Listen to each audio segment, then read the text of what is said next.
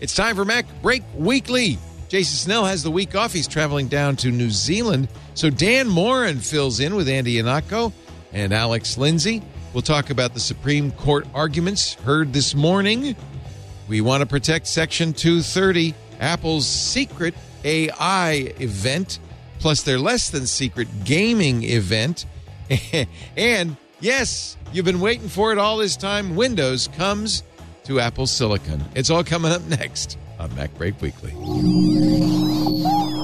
Podcasts you love. From people you trust. This is Twit. This is MacBreak Weekly, episode 858, recorded Tuesday, February 21st, 2023. Leave the knife in. This episode of MacBreak Weekly is brought to you by Melissa. Over 10,000 clients worldwide in industries like retail, education, healthcare, insurance, finance, and government rely on Melissa for full spectrum data quality and ID verification software. Make sure your customer contact data is up to date. Get started today with 1,000 records cleaned for free at melissa.com slash twit. And by 8 Sleep. Good sleep is the ultimate game changer, and the pod cover is the ultimate sleep machine. Go to 8sleep.com slash twit to check out the pod cover and save $150 at checkout. 8 Sleep currently ships within the U.S., Canada, the UK, select countries in the EU, and Australia. Thanks for listening to this show as an ad supported network. We are always looking for new partners with products and services that will benefit our qualified audience. Are you ready to grow your business? Reach out to advertise at twit.tv and launch your campaign now. It's time for MacBreak Weekly, the show we cover the latest news or snooze from Apple. Uh, Mr. Snell has the week off, but uh, new proud papa is here. Dan Moren filling in his six colors cohort. Hello, Dan. Hello, good to be here. I'm glad I can, uh, you know, take Jason's place, but only temporarily. No one can replace him permanently. Believe me, I've tried. Uh, Jason will also be out next week. but next week, uh, Dan, we're not going to make you fill in. We've actually got an interesting person for next week whose name escapes me. Who is it, John Ashley? Let's, let's let's leave it a surprise. A surprise? Okay. Okay. Well worth tuning in for. I Leo supposes, not knowing for sure. Hello, it's Liza. It's Liza Sorry. Minnelli. No, it's not. Hello, Mr. Andy Ihnatko. How are you? hanging in, hanging on. Good. Pretty much all it is. Yeah.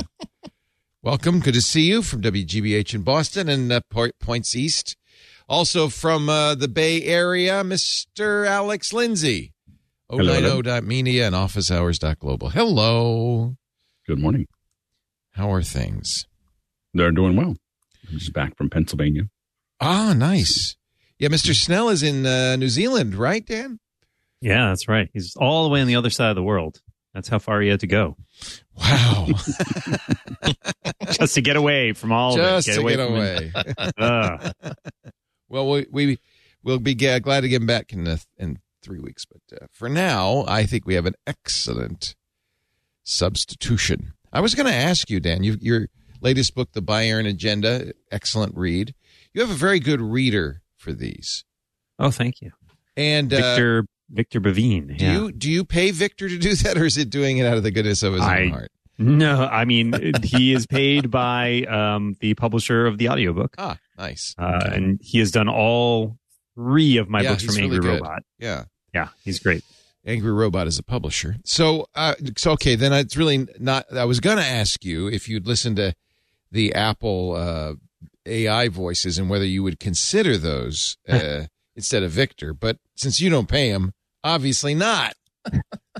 Well, and I I have listened to the samples that they had on their website, and uh, I mean, good as they are, I, I that's a complex thing. I, I don't think I would do it for me No. because I I like supporting you know audiobook narrators. I think they are great at what they do. Thank do. you, good man. Yeah, that's right. Can't can't just replace people who talk on the internet with robot voices. No. people talking on the internet. let me tell you, is unduplicatable. The robot voices are pretty dang good, though. I got to say, They're good. uh, but I- not I as good as realize that there's a- Victor. I've been watching more and more YouTube videos and realizing they're using an, a digital voice Yeah. for it. It's like a style Oh, yeah. now. Like there's a style Mhm. of, and I, I think a lot of times it's English, English for the second language Yeah. for the person who's making it, and they throw it in. And it, but I like all the little like five minute crafts or whatever. Those are all um this digital woman that does. Yeah, that that's because of all those. TikTok. I th- that you know, Well, yeah. Also, I- it might even be the TikTok lady. I wouldn't be surprised if they reused her Yeah. voice on YouTube. I don't like that. and, voice. and and also because this is all this is all like uh, bot almost uh, bot generated content where they will flag oh here's a here's a here's a website here's a web article we found that we could tr- we could transform uh, Mm-hmm. without paying the original author into into YouTube short content or TikTok content let's just like do a do sort of like a a bunch of screen grabs from the video make that into uh, into a slideshow and then just have an AI like recite what was written underneath it. It's like that's the uh, it's gonna it's be it's gonna get a lot more difficult to reject those things when uh when uh when the AI voices become like really really really good because oftentimes I will be thinking ah damn like is uh, uh, how do how do I make tofu uh like in in a microwave or whatever?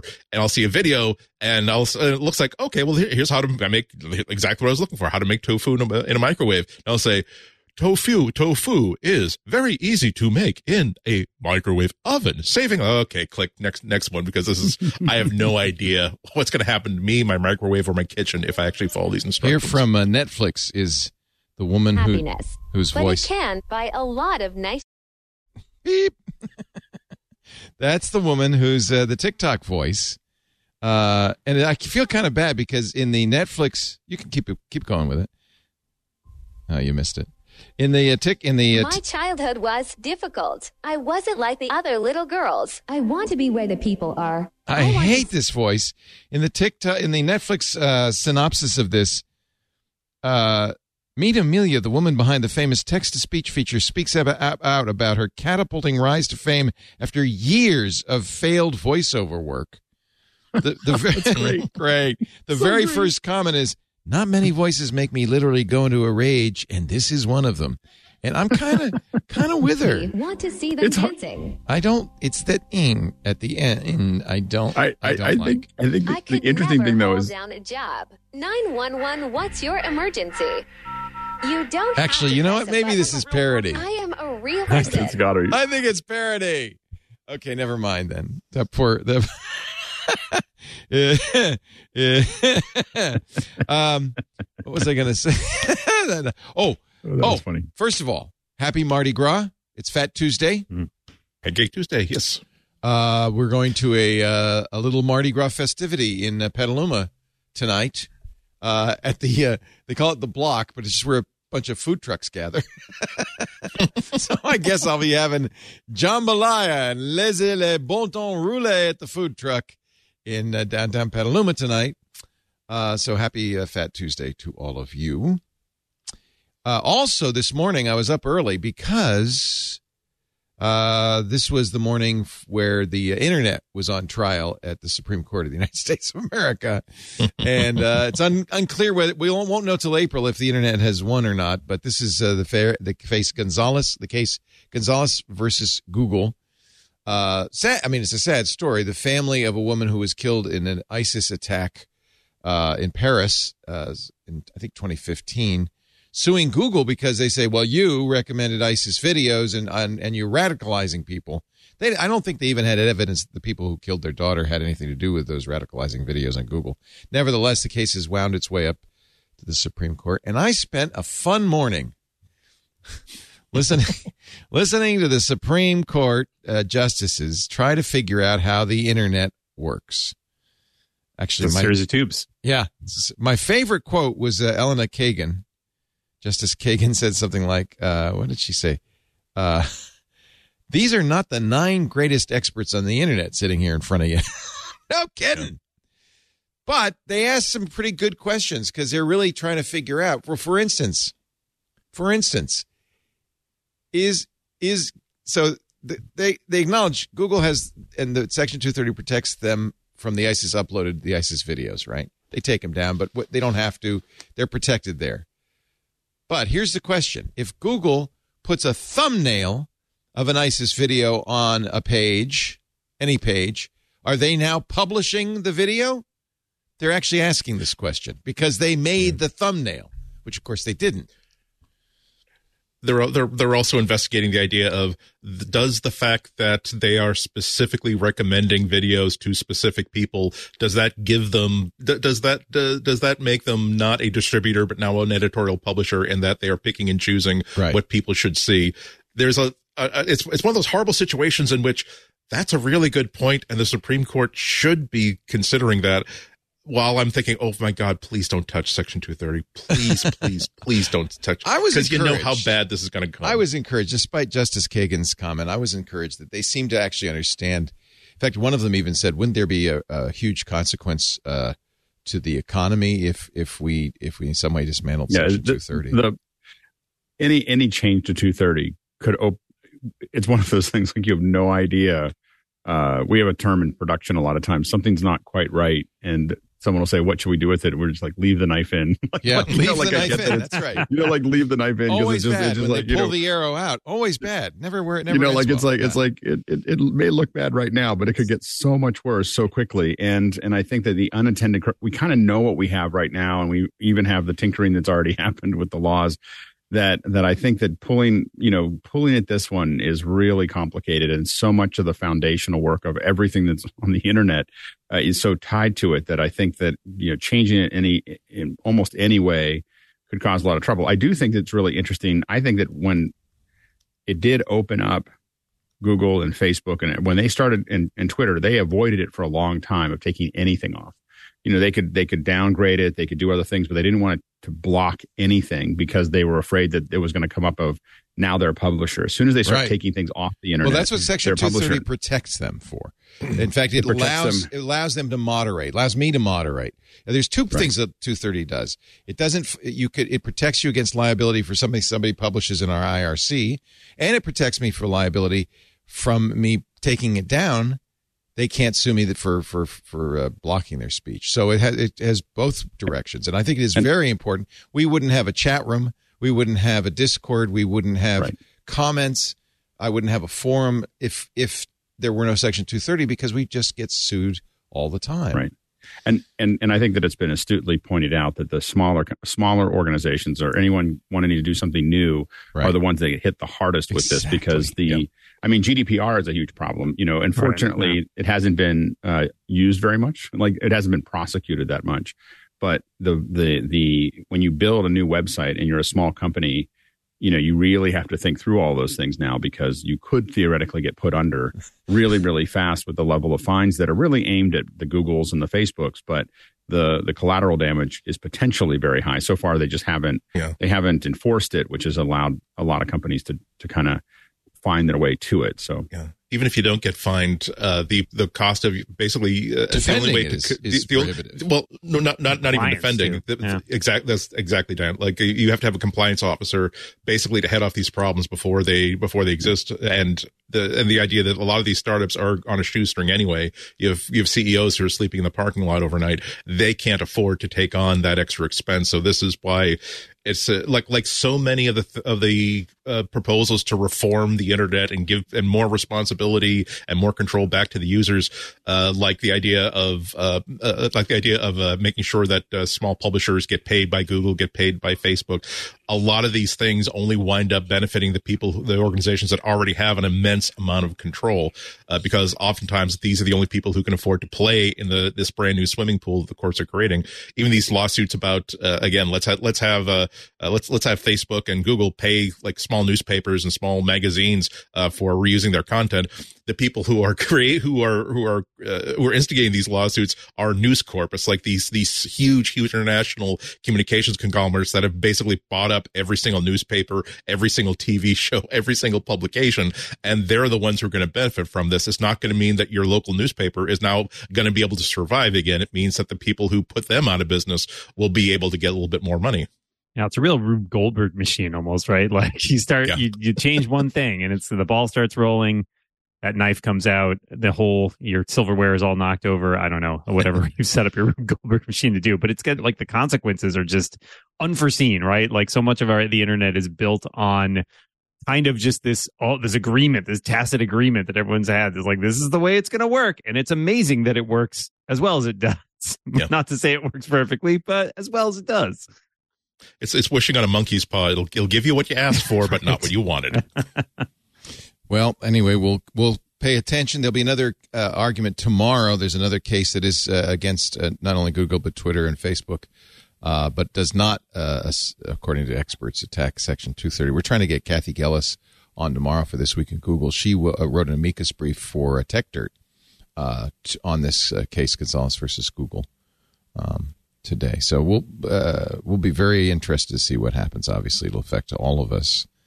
And I do, you know, I have to say, listening to the justices, you know, you never, if you've listened to Supreme Court uh, arguments before, uh, you can't really tell how they're going to rule because they'll t- they'll play devil's advocate. They're really trying to tease out all of the uh, issues, so you can't assume. But it sounded like they kind of understood the issues and the consequences of it. And uh, the attorney for the plaintiff at one point said, "You don't have to worry about all these lawsuits; they're not going to happen." And, and I think one of the justices said, well, we, know, Yeah. we can't really. That's not That how we they work understand. exactly here. Is saying, hey, You're in you know, Supreme we're going to change the law. We don't have to. People aren't going to pursue it. It's not a big deal. So My tangential claim to fame was uh, I used to, as a teenager in an early 20 something, I worked at Harvard Law Library, and one of my jobs was ferrying around books to the faculty office. So I delivered books to Elena Kagan, as well as a lot of other people who are like professors at Harvard at the time Elizabeth Warren, Laurence Tribe. Wow. I just I Wow. would- brought the books on a little cart around, handed them over. Hello, So Mr. Tribe. Here's a book for you. Little did he Really know. helped me out later in life. Yeah. Actually, uh, Kagan was quite, uh, I thought, astute in her uh, questioning. Um, well, we'll, we'll just wait and see. Uh, both the administration, President Biden, and uh, Senators Ted Cruz and Josh Hawley uh, enc- encouraging the Supreme Court to strike down 230. So uh, we got a we got we got a lot of uh, arrows coming our way, but let's hope. Cross your fingers. Yesterday, I did something kind of fun. Actually, I did it on uh, Saturday. Uh, I put Windows on my MacBook. Ooh, how exciting! it's it's now official. Uh, you can use Windows on ARM in parallels, at least right now. Although I imagine uh, Fusion will VMware Fusion will catch up quick. But uh, Parallels right now is, and Microsoft has officially acknowledged it, uh, is an authorized solution for Windows on ARM on an M1 or M2 Macintosh. And I'm here to tell you, it runs pretty sweet. It's pretty nice. I've run Windows on ARM in the past, and uh, you know, for a long time it was in beta. In fact, it's just now, I guess, official. Uh, and it really wasn't very a very good experience because so many, even of the Microsoft programs, didn't run. Uh, that has changed a lot. There are a lot. There are a number of Windows uh, machines that are running ARM, and Microsoft's put more attention into it, and it works pretty well. I'm happy to say. So the so the the exceptions don't really uh, don't really affect your your day to day operation because I was reading I was reading through it and I know that the the, the transition to ARM is still like ongoing. Yeah, it's not and done. it's not like for sure. Yeah. yeah. So so is is the compatibility list pretty good? Like if you the the reason why you the reason why you decided to install uh, Windows on a, on a, on an M1 or M2 uh, MacBook must be because you needed to get certain solutions, certain apps that you couldn't get on the Mac. Uh, have they made sure that you can get those apps running on uh, on on ARM for Windows? You know, I didn't look at a compatibility list. I probably should. Everything I try, but I'm using generic stuff like Microsoft Office. Uh, that all Right. works. All the Microsoft apps work. Edge works quite well. Um, I'm sure Chrome works uh, quite well. But yeah, you should obviously check to see if that one thing you want uh, runs. What's nice is it runs pretty snappily. It does not feel like it's uh, slow. It's not virtualized. It's uh, it's something a little a little smarter. Um, Well, it seems like I mean this is probably you know the the sort of growing pains of Windows on ARM is probably one of the reasons why we haven't seen a replacement for Boot Camp. I don't know if we ever will. I think Silicon. I yeah, we may not. I, Apple may not have it. It may not be in their interest, or they may just not have enough of a audience for it. I mean, if most people can get what they need done via Parallels, I mean, the biggest the biggest problem with things like Parallels and Fusion has always been running games. If you want to run games on the Mm-hmm. Mac, and uh, that's never been a great solution for that in the first place. And Apple would very much like you to believe that they care a lot about gaming and that you can just run those games natively on your Mac as soon as the game developers get around to actually making them. Yeah, and if you want to run a game in this, don't because it doesn't support DirectX 12 or OpenGL. Uh, so games are right out. But what I think it's primarily for, and one of the things Parallels does very nicely, is something called coherence mode, which is if you had that one Windows app, you just you just have to run. Uh, you can run it in coherence mode, where it's just a window next to your Mac Yeah. Windows, uh, and it's just running, and uh, that's not too bad. I had to, unfortunately, I had to buy a, co- a license to Windows, to which at two hundred bucks hurts my heart. But I, you know, I had to, I had to see if it would run and how well it would run. I'll keep it on my. Uh, I'm, I ran it on an M2 MacBook Pro with 24 gigs of RAM. It it uh, took six gigs. Uh, that was the automatic setting for Windows, and it runs fine in six gigs. So uh, yeah, So it's not something you necessarily want to run on your eight gig. Yeah, I wouldn't. it's. I mean, this is one argument. If you're going to run Windows, this would be one argument to get more RAM in your uh, Mac or any virtual environment. It'd be, you know, that's Yeah. that's a good reason to get more RAM because. But it runs pretty. It, I was surprised how snappy it was. I was able to play solitaire just you know like that. It was great. It was- no, no problem. Free cell. Let's not let's not lose our mind with free cell, but solitaire. I think that most most of the Windows apps I have either wouldn't work at all because they're really Yeah, heavy, or exactly. but a lot of them are glue. They're little things that we're using, and we have to have like oftentimes like a little B link or or some Yeah. kind of Nook or something that's running it. And I think those kinds of things will be great. You know, just to be able to have it on the Mac and have it running running on those things. And you know the again educational price four ninety nine, regular price five ninety nine, entry level. If if you're going to turn it into something, isn't that bad? If you're just going to use it as a PC, like if you, even if you're just going to flip it over. Um, and if you're going to run both of those things at 16 gigs, it's probably for for smaller apps, it could work really well. Ibu Cell had a good sh- uh, suggestion in the chat room. He said if we turn the lights down twenty percent, we'd be able to recoup that hundred ninety nine dollars that I paid for Windows. So if you can, John Ashley, just turn the thermostat down, turn turn the lights down a little bit. We got to make that money back somehow. Put on a Mantovani record. Yeah. little mood music. Windows subsystem for Andrews, Android does not work. Windows subsystem for Linux does not work. The sandbox does not work. And virtualization based security does not work. DirectX 12 is not supported. 32 bit ARM apps are not supported. so, so the list is probably pretty long of things that won't work. And I bet you most of the uh, pro apps that you use, Alex, would definitely not work. But None of them will work. yeah, but but the um, but but but the but again, we have a lot of little things that we use as glue to, as little controllers, and right now we're we're using very you know inexpensive little PCs that aren't that much less than just having a Mac Mini. Um, and to be honest with you, I'd rather have a Mac Mini that I knew I could repurpose later at some point, um, even if it was hundred dollars more expensive.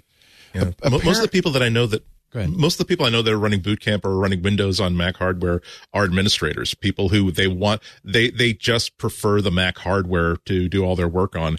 Uh, and even even if they're almost solely administrating uh, Windows and Linux workstations, and so a lot of the tools they need to maintain that network and to serve their users really is Windows only. And they have to speak the language of the people that they're serving. So it's not necess- it's not necessary. I mean, I think for most people, if you if you already spent fifteen hundred dollars on a Mac laptop, probably the app that you want is that there's either a direct analog or the direct app available on the Mac. This it's it's not 1989 anymore. yeah, that's I- another I good would- reason not to bring back boot camp. Yeah, yeah. I was thinking, like you know, it, it's very. I mean, this is sort of a uh, like a deja vu, and almost. I mean, when I started writing about Apple in the first place professionally, it was during the Intel transition, and when you could first run Windows on your Mac, right, because of the uh, the processors and.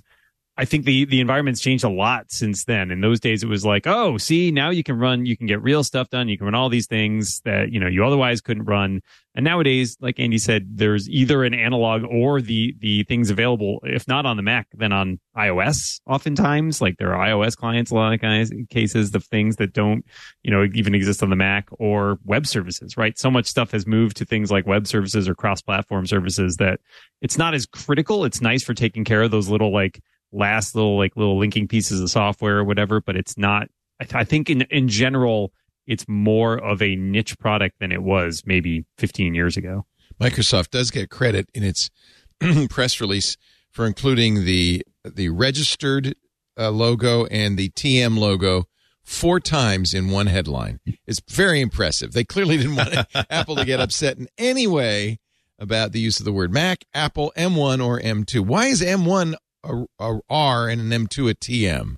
That's kind of interesting. I'm sure there's a legal. Maybe they didn't finish getting it registered yet. Don't know. Yeah, isn't that weird? Or maybe That seems unlike them. you get the R once it's registered, and the TM just means we're a. Yeah, that's probably what it is. It hasn't uh, yet been approved.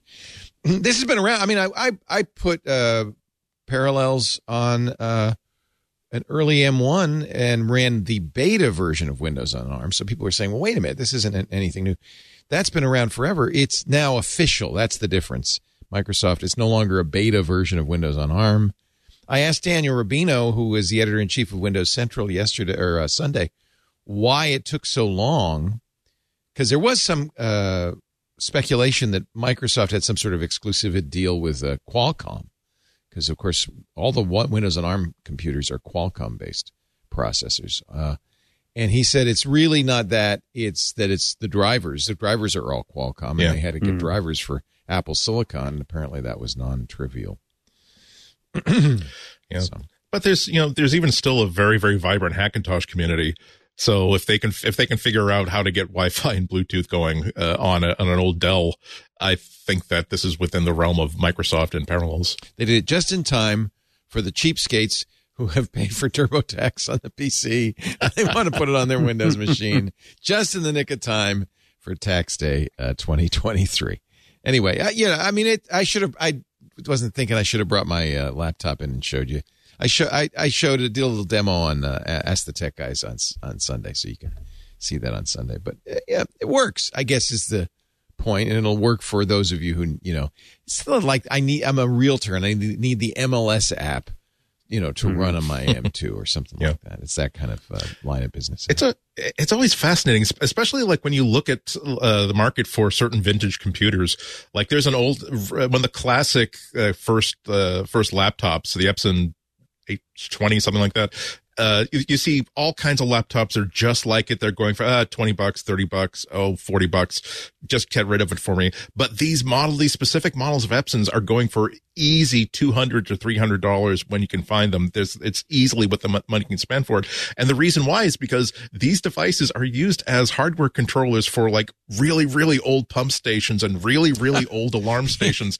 And so you can, you can either totally, you can either totally like rip out your entire pump controller station, or you can basically find a new version, find a new working version of this laptop when this old 1983, 1984 laptop dies. Lamborghinis are the same way. The software to tune it and control it is basically runs on a version of, I, th- I think it's like actually locked hardware locked for security purposes to this one model of laptop. And that's why, again, like if if you were if you're at the MIT flea market and you see just this hopper full of like old 1990s Windows laptops and you find like this one like take the entire box for 10 bucks this is all like e-waste you will find this one you can get $20,000 for because it is a key piece of diagnostic equipment for a half a million dollar supercar. Uh, let's take a little break. When we come back, Apple had an event, an event that invited people to. Maybe Jason Snell isn't really in New Zealand; he's just in Apple event land. I don't know. We will we will talk about the Apple event, uh, which I think mostly was YouTubers who went to and just. a little but, but first, a word from our sponsor, Melissa. Melissa. Uh, you've, you've heard me talk about Melissa. You've heard me call them the address experts. Really, it's it's a whole lot more. In fact, I think over the next few weeks, when we talk about Melissa in their ads, we're going to talk a little bit about some of the other things Melissa has done. They've actually released a solutions catalog, and I was amazed at the variety of things. It all revolves around customer data, customer uh, information, and when it comes, you know, when a customer comes to you and you and you get their data in their system, you want to make sure it's accurate. You want to keep it up to date. You want to make those address changes, the email changes, the name changes as they happen. And unfortunately, most businesses don't have any process in place to do that, which means that data is going to be going bad over time and costing you money. With Melissa, high quality data can be achieved at the start. You can keep bad data from entering in your systems. You can streamline onboarding. You can combat fraud, gain a complete customer view for more informed business decisions, and you can keep that data up to date for as long as you, you use Melissa. So it's a really great solution that many businesses have found that saves them money, keeps them on track.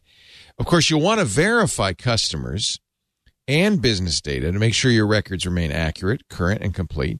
You can do that with Melissa's Personator Personator. I love it. They have Personator com- consumer and Personator identity services available in the U.S. and Canada. Personator consumer service matches names, addresses, phones, and emails and returns a list of the closest matches according to the specified inputs. That's very handy if you've got the spelling just a little bit off or a street name a little bit off. You can you can you can fix it. It's all in one contact checking. It also does verification. It'll it'll it'll it uses the U.S. Postal Service's system to identify moves, so it'll update moves. It also will enrich.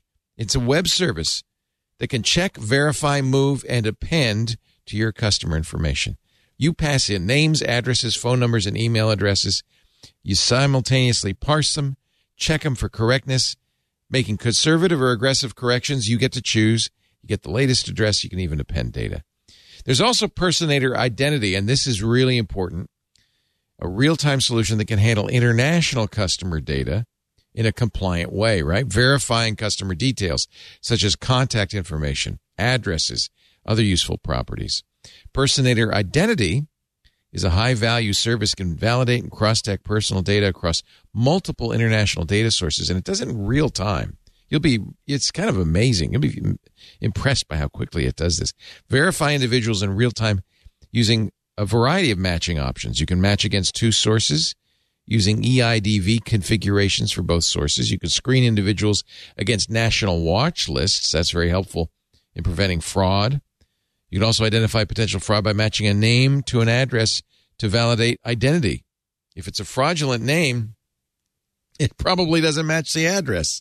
Since 1985, Melissa has specialized in global intelligence solutions. I thought they were just the address experts. No, global intelligence solutions to help organizations unlock accurate data for a more compelling view. And don't worry, your data is always safe, always compliant. Melissa undergoes continuous independent security audits to reinforce their commitment to data security, data privacy, and compliance requirements. They're SOC 2, HIPAA, and GDPR compliant. Your data is in the absolute best hands. Make sure your customer contact data is up to date. Get started today with 1,000 records cleaned for free at melissa.com slash twit. That's Melissa, M E L I S S A dot com slash twit. We thank him so much for the support of MacBreak Weekly. You support us when you use that address, though. Make sure you use that. All our sponsors, you know, they pay attention to that. That's how they know it's working. Melissa.com slash twit. Uh, Thursday. Did anybody get a, did anybody get invited to the the Big Apple event? Anybody? Nope. Bueller? You'd have to be an employee to get to go to that one. Uh, No, the- invitees the- included CNN. Oh, so this is not this was this the Public- AI Not the, not the not the AI one, No, the this gaming one. We'll The talk about the AI one. next. Sorry. CNN. uh, Oh, I'm sorry. I should have. I, Apple had two events. This is the gaming event. CNN, Tom's Guide, you well-known YouTube personalities like Jacklyn Dallas. She is. Uh, she J- Jacklyn is how we know about it because she put it on her Insta. Jacklyn, there she is, Insta. She's standing right there. She said, "Apple event that truly left me so inspired and excited." It was a bunch of developers that are making apps for Apple's Arcade and Mac. You'd think she has a big YouTube channel. She could afford pants without holes in it, but I don't. Anyway, games are so special to me because they can transcend cultural differences and are so based in storytelling and having fun. The developers were also infectionately, infectiously passionate about their new launches. Made my whole day. would you Would you like to know the the the uh, games that she saw that transcended cultural differences? based in storytelling and having fun. Call of Duty Warzone Mobile. Cultural differences as long as you're not a Nazi. Honkai Star Rail, Lego Star Wars Castaways, and uh, Run Legends and the Medium. By the way, very first comment. You know, this reads more like a PR piece than a hands-on experience. Well, Did, uh, did anybody check their clock and see that it's uh, once again time for Apple to talk about how much it cares about gaming? Gaming, This we love gaming. Pretty regularly, Yeah. every six or seven years, Yeah. Apple is like, "Oh, games, right? A big market that we really haven't Yeah. addressed in a super long time. Let's get on And- that." Yeah. And GDC is in two week in two or three weeks. So It- uh, Game Developers uh, Conference is, is coming up in San Francisco. So the timing is usually late February, early March is a good time to talk about games. It's when everyone's thinking about them. Yeah. Yeah. I I wrote a piece a couple of weeks ago. Uh, I do a column over at Macworld, and uh, it was about the cultural problems that, that Apple has with making the Mac a gaming platform and why. Yeah, there are technological hurdles, but I think the fundamental issue for Apple in gaming is that nobody who is a high enough position to make decisions cares about games really. like when Steve Jobs used to talk about music when he had the iPod and you know talked about like oh I love music and we're bringing it this is the digital music experience.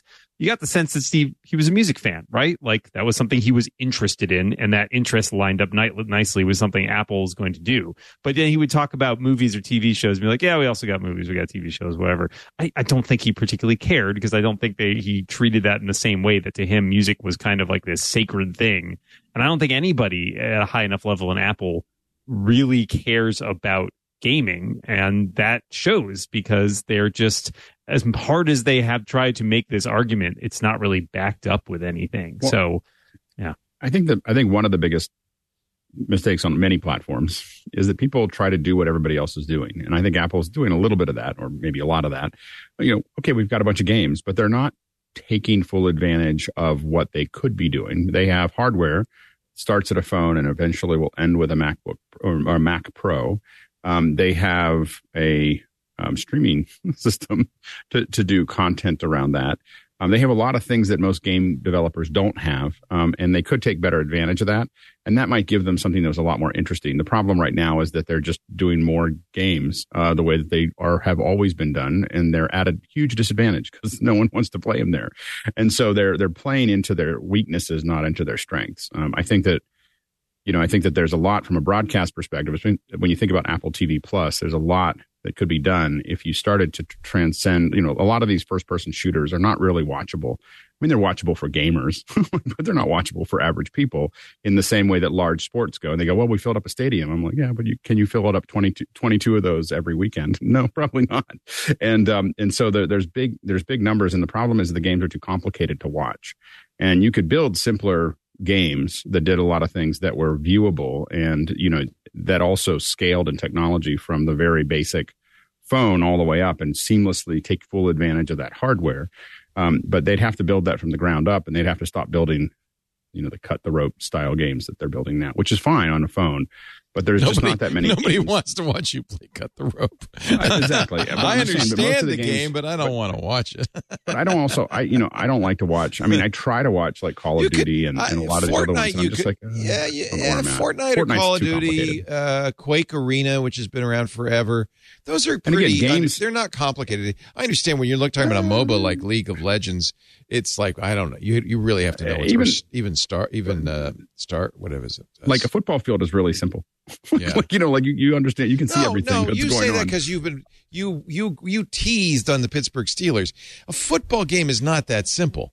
It's complicated. Well, but uh, it's but a lot simpler than Call of Duty or Fortnite. That's No, all I'm it's saying. not. Is that, Oh, Well, that it it's- depe- no, it's depends on what depends on where you're coming No, from. I mean, not. there's lots of people. from a there's from lots a of camera kids in- perspective, from Oh, a camera sure, but- perspective, and understanding where you are Well, and the how beauty it's of. Call of Duty and Fortnite is you don't need a camera. You, the game does Yeah, it for you. But that's part that's part of the problem. I mean, I think that the the issue is is that the you know the the game the the way that camera works. If you're not the player, is not Actually, one of the most killer one of the most interesting things that's happened in esports is games have started to build in the ability for a director to switch cameras. So you are you are Yeah. now like Fortnite's a perfect example. I've watched Fortnite games in esports, and they can that somebody some director somewhere is saying, "Well, let's go over and see how Ninja's doing." And, uh, And you know, and look at it for the third person. Look at his what's. Let's see what Ninja's seeing. I think that that is possible. That's certainly doable. It's starting to get there. into games. Yeah. I've talked to some developers about that, and evidently, I mean, basically, when they're doing those are basically unrendered non-player characters, and the that are that are being able to be placed around in that within that system. And the the issue that they really get into is that once they're doing the development, they're getting ready to re- release the game. Putting those It's the in last is thing not to it's the last thing they want to do, and it's really hard to. And I've talked to people who do the video, and they're like, "We just want to have some more camera angles," and they're like, "Yeah, we don't have time to do that. We have to. Yeah. We have a release schedule." Well- and so that's been the problems they've had. That's happening, and uh, you know, Fortnite's been out for a while. And they have a lot of developers. They have a lot of money. Uh, billions. Yeah, it- I don't think you're going to see of- Apple doing anything with Fortnite anytime soon. no, I don't yeah, think, yeah, right. but I don't think I think Apple could build uh, literally just contract someone to do something like that, and and you say, well, they they wouldn't get it off the ground. Well, if you put a ten million dollar prize for the winner of the of the tournament, you'd get a lot of people playing. You know, like you know, and then it's just a matter of whether it's a good, you know, a So good a good is, game. Is the make that work. issue?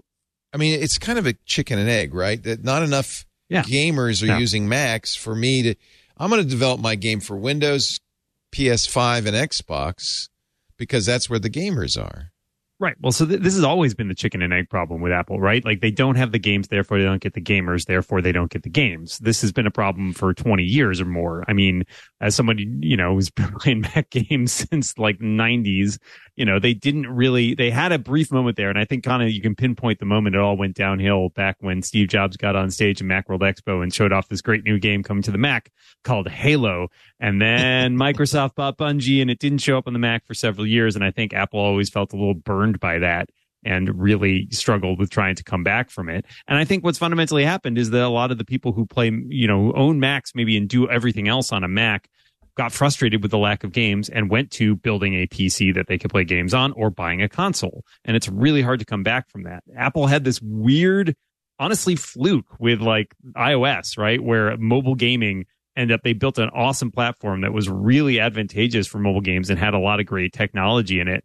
But they didn't it wasn't that they didn't set out to build that for games. They got lucky. People, developers on that platform were like, oh, this could be a really great opportunity for games. But the, the scale is not the same. The building the stuff on mobile is not the same as building the top tier games on the Mac. And I don't, it's not that the hardware or horsepower isn't necessarily there. It's that the investment in time and energy from game developers to build their game for yet another platform that doesn't use tooling that's the same necessarily as what they're doing on the PC or consoles. It's just expensive and there's no there's no market. Yeah, I I think they've. I think Apple's. I think Google fell into the same trap that Apple did, that uh, or is trying to recover from, which is that you know, uh, uh, I, think I think Dan had a good point about uh, about music, where uh, at some point Apple said, you know what, we're gonna hire in Jimmy Iovine. We're gonna we're gonna bring in Dre. That's how that's how invested we are in making something that can compete with Spotify. Uh, they have not ever made that kind of investment. We're gonna we're gonna get the Jimmy Iovine of uh, of gaming working for us to basically who has the, both the plan, the understanding of the market, and the deep, deep, deep contacts and respects of that market to basically really emphatically say, "Come on here, we we will take care of you for several years. This isn't just a passing fancy." Whereas, of course, Google made the same mistake of like, "Hey, we got this great." cloud uh, game streaming platform you can actually develop for this this cloud platform instead of having to do x y and z and they just didn't have the level of interest in it. And so everyone very very wisely basically stayed out of it. And i don't i don't know if apple can ever get uh, get that kind of mojo back because the, the game the, the game industry has just moved so far past them at this point where you, you really have to you, you really have to explain okay the people that we're buying we're building games for explain to me why uh, if they're that if they're really interested in AAA games they don't already have a, a $500 game console. They haven't completely solved this problem by even buying a $300 previous generation game console. Explain to me why I should uh, we should invest several years uh, and millions and millions of dollars hoping to basically get people to put down a game controller that's probably already connected to a PlayStation or an Xbox and pick up a game controller that's that's hooked up to a MacBook instead. They can't make that argument. Is it Yeah, worth there's it? a- Is there enough money in it to make it worthwhile? For gaming, there is. I mean, like, you know, billion gaming's huge, right? Like, Yeah. I think the issue is, you know, to Andy point, like, there's a, since some of it is they, they need people in there, like, you know, they hired people at Apple TV Plus who knew Hollywood and knew the industry and knew how to make TV shows. They need to do something similar to that for gaming. And there's a sincerity problem. If you watch Tim Cook or Craig Federighi get up on stage and talk about how great a game is, nobody believes them because if you think Tim Cook is out there playing video games, no, he's clearly not. So you need somebody out there who really knows that market well enough and can convey that to the audience, not just, oh, there's this other cool thing, gaming. Yeah, I guess that's big. That's, And- John And think the Carmack's is on the street. Maybe, I mean, uh, maybe he you could hire yeah. him. He'd be Yeah, good. Yeah, there you go. yeah, absolutely. I think that the um the thing that they also need to do is the advantage of them paying for these kinds of things is they have to build the most of the games that they're building or that they're promoting don't really take advantage of the platform. I mean, they they are you know they're fine games. They they they they'll run on an Apple TV just as well as they'll run on a MacBook Studio or a Mac Studio or whatever. And I think that the the thing is is that they need to have games because the reality is is that the hardware that Apple is now producing with the M2s and the coming M3s is far faster than a console. like you know, and it's far it has way more horsepower, and they need to build games even if they're relatively simple games that just kind of are eye popping that that kind of so the gamers can see wow if you write to the metal literally uh, that you are going to get some incredible performance and that starts to get people thinking about it because I mean, you can out you can outrun these. You know, they're updating these all the time. The consoles update every once in a while, and Apple can Apple could easily, you know, especially with a Mac Pro, start showing some incredible performance um, that that would be hard, and, and even with the Mac Minis. I mean, even the Mac Minis will do better than probably most consoles. you know, so Yeah, I mean- so the thing is, is that it's but it's but it's but you there's nothing that they're putting out that has you go, wow, that's a great piece of hardware. It's it's all like goofy little little games that, because that aren't they- pushing the processor. they're targeting it from like an ecosystem perspective, right? Like they're going for like almost like a trickle up, like oh, run on your iPhone as well as it runs on your Mac. It's like, well, we don't want the base level of this necessarily be not that the iPhone is super low power or anything, but like going for something that runs across all these devices is a hard sell because making a game that runs just as well on the iPhone from an experience as on the Mac in terms of things like interface is hard and it's difficult and i think you want to target the top tier stuff that trickles downward or you know that shows off like you said the flagship technology rather than working on stuff that necessarily works as well on every device they have But that's a level. I mean, oftentimes that's a level of detail issue. So you're dealing with how how many polygons am I throwing at it? So I might put, you know, on an iPhone, I might throw two million polygons at a at a, at a scene. On a Mac Studio, I might put 40 million at a scene. Am I going to have short depth of field? Am I going to add motion blur, anti-aliasing, all of these other things that are there? And those are those are for a long time in games have been little switches that turn on and that can be automatically on the i you know oh I know I'm on a f- iPhone I'm going to turn all this stuff off so it plays well. It's not a matter of changing the game or the interface. It's a matter of up, up just deciding which models, which rendering engine, which part of those things are being used based on what you have in that performance. And you can scale that up to some pretty, pretty insane looking things that are available right now in real time and have been for a little while, but definitely with the M processors, um, the M series processors that they're not taking advantage of. And Apple's the only one that can really do this, where they can say, I know that you're on an Apple TV or an iPhone, and I can scale to to your point. I can scale all the way up to something that is taking like that would thump a Mac Pro, the new Mac Pro that comes out, or the Mac Studio that's out there. I can do something that's going to keep that running at about ninety percent capacity, you know, and and and it'll look amazing. And when you open on your iPhone, it'll look the same, um, but it's going to be you know lower resolution, uh, you know, simpler rendering, those types of things. It's no accident that when Mike Andronico of CNN went to this Apple event on Thursday, he uh, his article focused on the mobile games. That was, you know, that's uh, and I, I think because Apple sells so many iPhones, I think developers would be foolish to not consider, you know, mobile. This is Call of Duty Warzone Mobile from uh, Activision, maybe someday Microsoft Activision. Um, but do you think that there's any chance of getting the desktop to be? I mean, I I think in some ways, be honest with you, and boy, I'm going to get hate mail for this. PC gaming is kind of legacy. Um, that's a small group of people that go out and soup up a PC and buy a PC just to play just to play video games. I don't think that's a big audience. I don't think it's necessarily the big audience but it's kind of the It's the driving not exactly audience, know. flagship, but it's Yeah. like it's the one that's it's the visible audience, right? And like, yeah, not everybody's going to be buying a PC to play games on, but like when you talk about stuff like esports and whatever, you know, there's a lot of guess so, visibility for those people, and it kind of trickles downwards. But I think, yeah, consoles are the big competition here.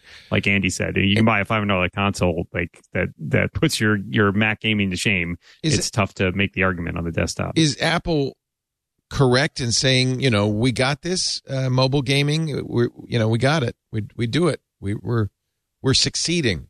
Well, they don't have to win to make money, so they don't. It doesn't like you know they have. You know, the, the casual game market's about a twenty-five billion dollar. But the audience here, though, let's say, is probably not gamers. It's probably developers, right? possibly. Yeah. I mean, or or consumers, right? The the, the game market is, consumers is interesting. Are they trying to get Well, consumers to? I mean, a consumer either has an iPhone or not. People don't buy iPhones to play games. No, but everybody who has a smartphone plays probably some games, Right. is my guess, right? Like, so it's a big addressable Mostly, what market I in think the they, that yeah, everyone's I out think there. that's what I mean is that Apple wants developers to recognize that and Sure. develop for it. That's Yeah, the and I mean, and they've egg. made You some got to get partnerships and developers stuff, first. but- yeah, Yeah, I think they've struggled. yeah, but I think you're right. They don't have the Jimmy Iovine. They need they need the guy who's got I, I still think that gaming. I still think that, uh, um, and I my first one of my first jobs was an art director for a real time game. like so, it wasn't even thirty years ago. So I've kind of grown up inside of a lot of this stuff, and I've worked with a lot of those folks. And I still think gaming is constrained by its own success. You know, it does really well, but it's in its own little box. Yeah. It's going to stay there until someone starts building something that's outside of that box. And I think Apple could do that, and they they do well. It's same thing with books. I mean, Apple played to trying to just compete with Amazon rather than building a new market for more aggressive books 10 years ago. And they haven't really moved the needle that much because of that. And I think they, you know, they're, I think we're going to probably see another. Do you at think that that, this time. event was originally planned to be the debut of Apple VR? Uh, the rumor, the latest rumor No, from Mark Gurman no. is Apple VR is not coming out in the spring, but coming out in June. WWDC. Do you think maybe that that this was I- I planned think the only- to do that? I think the, the rumors are the only thing that anybody thought was going to come out before June. June is June is the time you release Yeah. the, Yeah. the I- headset. I mean, it's, I- it's I- WWDC. I had some sources on this one suggesting that was always the intention to be at Yeah. WWDC, and Oh, I think that's true. When there, I mean, if you see the rumors of people talking about this is a three thousand dollar device that you know we Apple doesn't really have a great selling point. And it's kind of like the the prototype for what's coming down the road. This is not something that I think is targeted at consumers as much as it's targeted at developers to build software for this device so that later on it can be sold to consumers with, hey, look at all these great apps that we have. It's not going to be the first party experiences that sell this to consumers. It's going to be the the ecosystem and the breadth of things. And I don't think going direct to consumer with the first model of this, this is this is not the Apple Watch. This is, you know, But it is, but it is. Also- I mean, at least VR in the rest of the world is really primarily for gaming. Yeah, Yeah. for now. So There's you got it. You, I mean, GDC is coming up. You you would want to have some maybe at least some some uh, room somewhere where you can invite some developers over to sh- to show them this and say, well, you really need to be. Yeah, I mean, on it's- this. Well, also the see the, the thing is we keep talking about AAA gaming because that real that is the most impressive thing to show off your hardware to, to show off how how well your hardware can stretch its legs. But Apple, I think last year, the year before, they're consistently when you when you uh, when you list the the top five companies by revenue off gaming, Apple is always in the top five. They often uh, beat Microsoft even, and that's not because that they have their own gaming platforms, because they have a huge app store and they make a lot, a lot of money off of in of in game revenue. So uh, really, they can have a they can have something. uh, If if Roblox continues to be a huge uh, a huge success, Apple can can continue to be a huge success like that. They don't necessarily need to show we have the highest performance. Here's the amount of uh, polygons we can render. Here's the here's the amount of lighting fix we can do live. Here's the ray tracing that we can bounce off. Here's access to our version of metal, they can just simply keep taking that 30%, uh, even adjusting it down to 15 to 18% uh, off of very, very simple games that are designed to run on anything that will run on two AA batteries and can support four tricolor LEDs. Uh, that's how, that's, a, that's, that's really what the, what all the money off of gaming is being made by. Not super high performance, $8,000 gaming PCs, but simple, addictive slot machine type games that keep people coming back, keep people making purchases that will run on as many different platforms as possible. They don't care about this wonderful opportunity that you have to make a unique game for the Mac uh, or even a unique game for the iPhone. They want to make sure that can I simply, can I, they, they only care about what audience can you deliver to me. And given how lucrative uh, the iOS, the app, the iPhone audience is, how proven they are as they're not just uh, there in numbers, but they're also people who like to spend money. That's why Apple uh, has success with gaming. It might be a fool's errand to try to figure out how to get them to uh, get the next get the next Cuphead, get the next Red Dead Red Dead Redemption Two, because it might be pretty much meaningless for them, except for just having that uh, be able to tell themselves that yes, we are a triple gay uh, triple A gaming platform. So let's talk about that VR headset, Dan.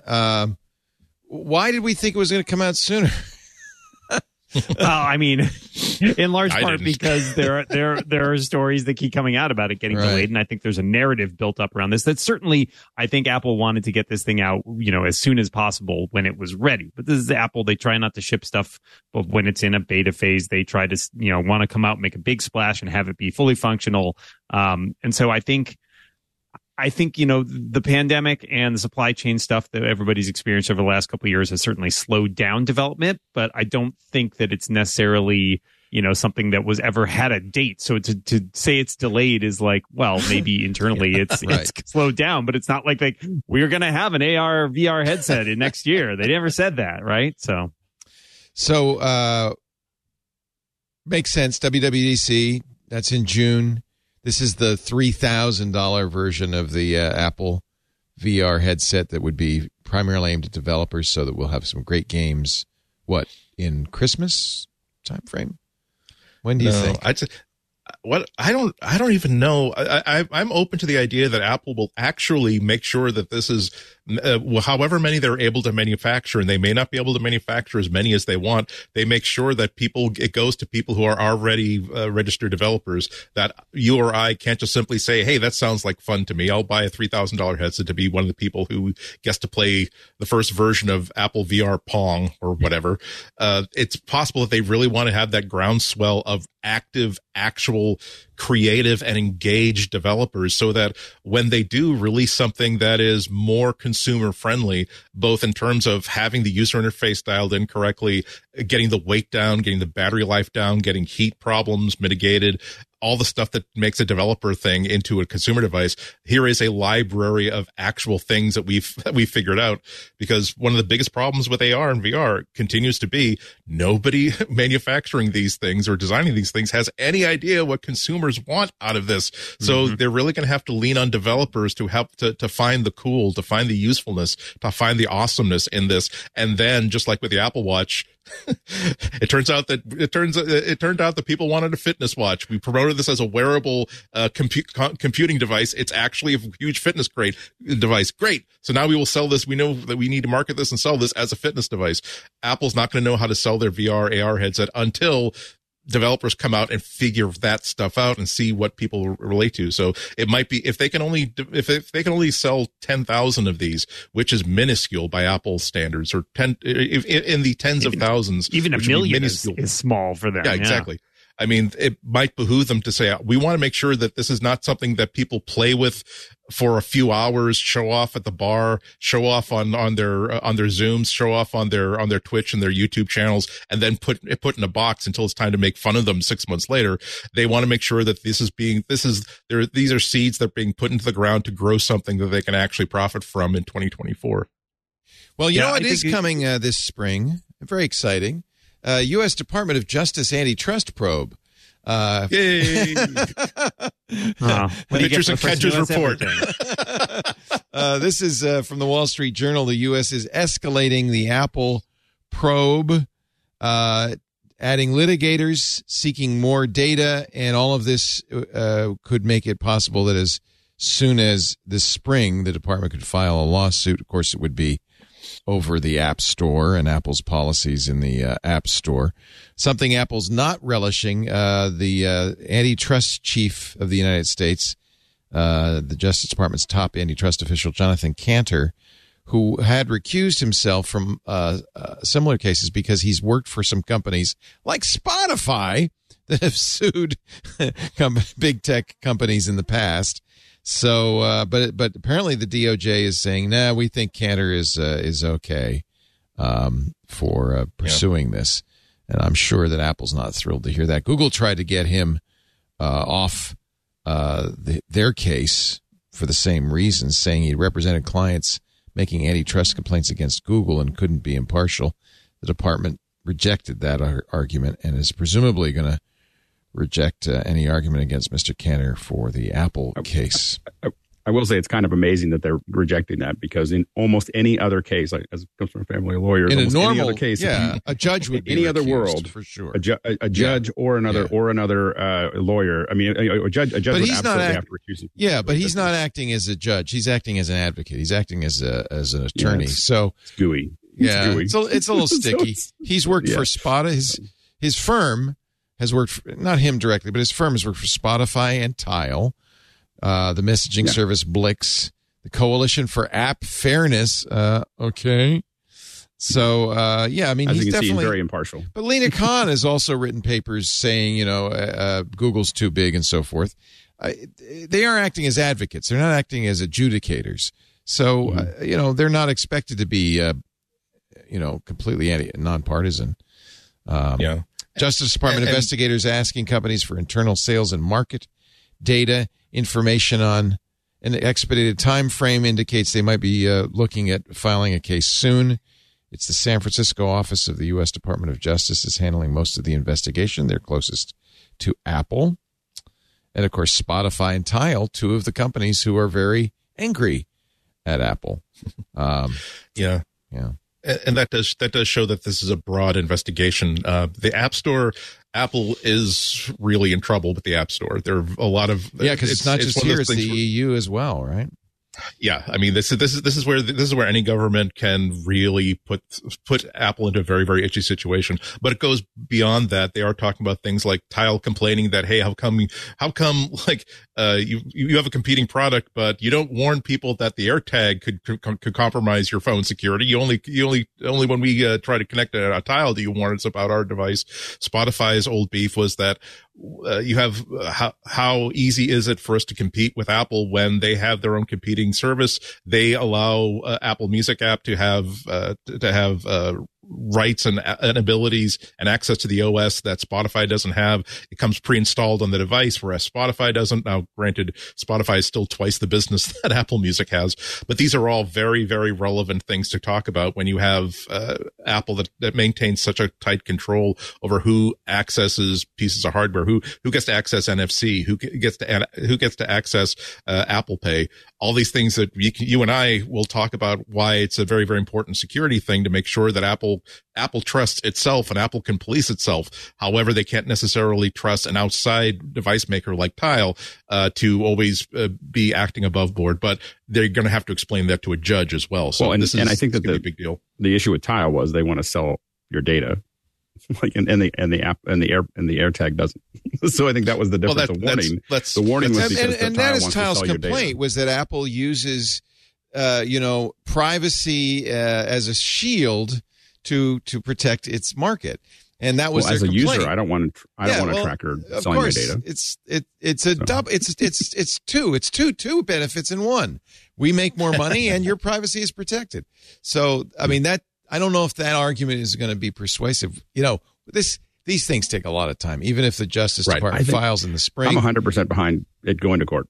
Yeah. Like, I, I think that court you know, will I think that having decide. Yep. having lawmakers make decisions because they're digital children um, should not. It scares me a lot because they just don't know what they're talking about. Having to go through wind its way through the court system, I think totally makes sense. I Well, think that's that why they should. Usually, what It happens? sounds in the EU is going to be that because the EU is going to be making laws about this already, and Apple's going to have to comply with whatever That's comes down the pike there, just like we talked about. I think Apple's already earlier. preparing to do that, right? Oh, yeah. That is the word on the street is yeah, they're already knowing that's going to happen, and they're going to get you know try to get ahead of it and do basically the bare minimum to keep above board. Right. yeah, it's, right. it's buying. They're just buying time at this point. Uh, the first thing they're going to do apparently is let uh, third party browsers uh, live on iOS and not use WebKit. Firefox is reportedly preparing a version of Firefox that uses its own engine.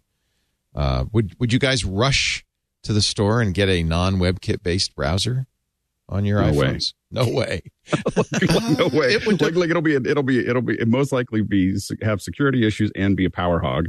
Um, and so the thing is, is that I, I think that it would be. I mean, it, it'll be. We'll we'll see. But I, I can I could promise you that they will also could promote everything you'd that goes say no wrong. way. I might, Well, you know, I'm I, I. I use uh, I used to use Firefox Focus, which is a privacy first browser, um, on top, and it runs on top of WebKit. It's basically Safari with stuff. I use one called Neeva right now. That's the search engine I prefer. Uh, if Neeva offered a, uh Chromium based or a Firefox based uh, engine, I yeah, I'd probably look at it. Uh, why not protect yourself against Apple as well as every other privacy invader? It would also be interesting to see exactly what the strictures are from Apple on this because I don't think it will necessarily be you can run your browser engine unfettered with no, you know, no security checks. Yeah, we'll see. Right? Yeah. They're gonna they're gonna lock it down in As some way said. and prevent them from doing some stuff. They'll do the minimum. Whatever Yeah. Or they think will get them off the hook with the EU, they're going to do. Uh, or if they can, or they'll, if they don't think it'll infect them, they'll give you enough rope to hang yourself. Like they'll just let you run with it, and when you when you screw up, it'll they'll make sure it gets Yeah. into the press. And so that's the other direction they could take. Yeah, but on, on, the, on the other hand, we're just coming off of a of a massive, uh, massive WebKit uh, zero day that Apple had to release emergency patches across everything for. So it's not as though uh, like Apple is a holy among holies for they, they're just another browser browser manufacturer.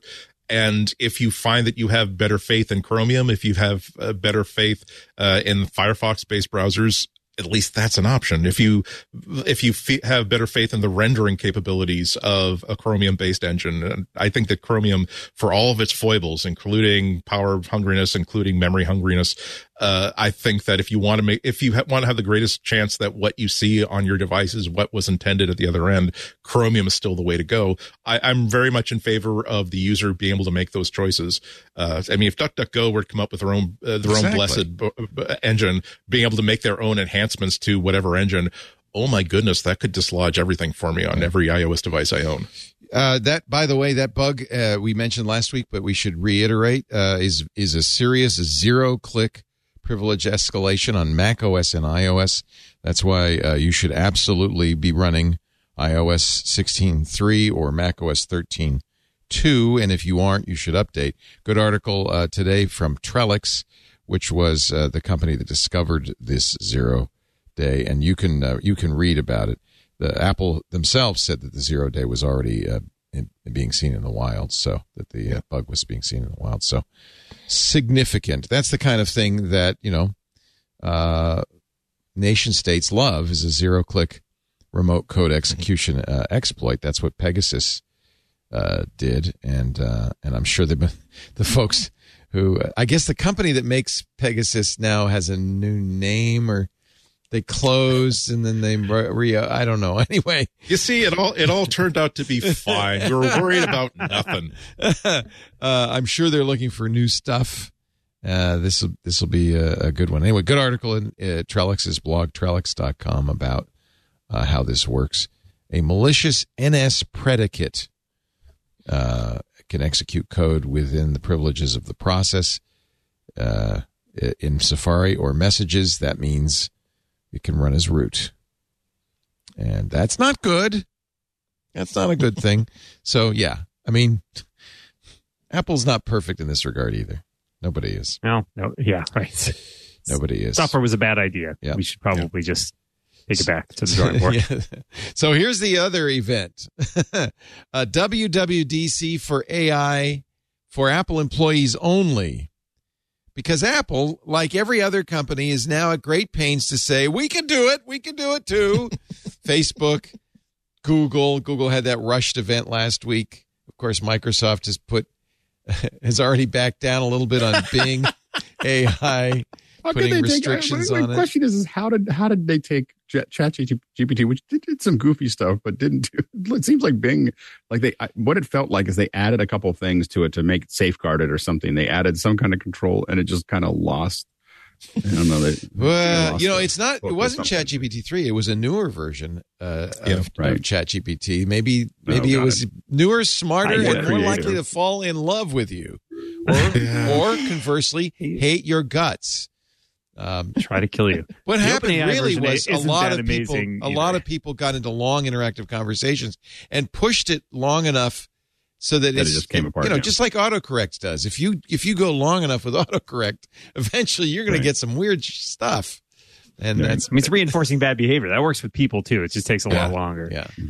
Yeah, I, I was trying. I was in ChatGPT this morning because I, on a whim, I decided to see if it would summarize the plots of my my own Oh, books for yeah, me. Yeah. Uh, it went interestingly. Some of them were close, but had things that were just glaringly wrong. And then as it went on, they got like Gets it like invented a main character Yeah. that was not, Yeah. But was it good? was it a good main character? That's the question. no. Oh. I'm gonna say no on that one. I thought it was kind of, and then the the most recent one is just like the plot had nothing to do whatsoever. It was just like I, I asked about my book, and it's like, oh, that book doesn't exist. I'm like, you're sure this book from the publisher and this date? And it said, oh yeah, totally, I know about that book. And then it had invented an entire plot, like a like a college freshman who's been put on the spot. That's great. That's really Chat GPT in a nutshell, actually. It's a, it's it's like it's like being able to go on a message board and discuss your own work with people. Saying, "Look, I've I've read Dan Moren's books from the very very beginning. I think I know what the cat. I I think I know what which book takes place in the Old West. Okay, I'm the. As a matter of fact, he called me to ask about stagecoach routes in the Old West. I I don't don't try to pretend that you know more than I. Yeah. So, uh, what do we know about this? Uh, earlier this month, Apple uh, event. It was at Steve Jobs Theater. Um, this came from uh, Bloomberg. Mark Gurman got somebody to to tell him all about it. Well, Um, it doesn't look like this was a really a special event. This is a yearly event that just stopped during COVID, and so it just came back up. And, and Ah, today's and, In thi- fact, and, and this week's subject happened to be the AI, AI. stuff, which I think is, I think it makes sense for an internal meeting going. And part of this is probably keeping employees at the company that are interested in this going, hey, you know, there's a lot of public stuff going on at Google and Microsoft and all these other ones. We're doing a lot of great stuff too. You know, you want to see what we're doing. Um, I think that might have been part of that uh, It also, retention uh, process. I saw I saw a headline or a story that framed this very much as Apple failed to talk about a ta- Oh, Chat GPT being competitor, and I was Eh. like, well, of course, why? No, Yeah. why would they even Yeah. be doing Yeah, that? that's not their thing. Yeah. Uh, it's an It's- it's annual also event, uh, so it's not. Yeah, it's not something new. Uh, Apple does have a lot of very good researchers in AI. You, you wouldn't know it talking to Siri, but uh, there's other things Apple does with AI, um, and maybe the There's Apple, a lot. I mean, machine learning and AI is a huge Yeah. underpinning of all, like a lot of the stuff in the camera, you know, Right. photos, all of that search, uh, proactive stuff. I don't know. I, I think, I think Apple has gone for a much less flashy approach to how it uses machine learning and AI. Um, and I think that's probably for the, for It's the smart. best. Looking at what Google and Microsoft have experienced by rushing their product Well, into the public. Well, I think I I I, I think that uh, Google has done a okay job in that every time they've even way before chat gpt became a thing they've been highlighting that hey look we've got this we've got this new model called LaMDA. We are developing it. We don't we're still experimenting with this. Here's some examples of what it could potentially do. They released it on a limited basis inside an app. Is not as part of a of any sort of hey open every anybody with a web browser can check this out. It's like no if you're allowed into this beta you can download this app and uh, co- and test out and help uh, strengthen LaMDA by having conversations on these limited areas that we've programmed this app to be able to handle.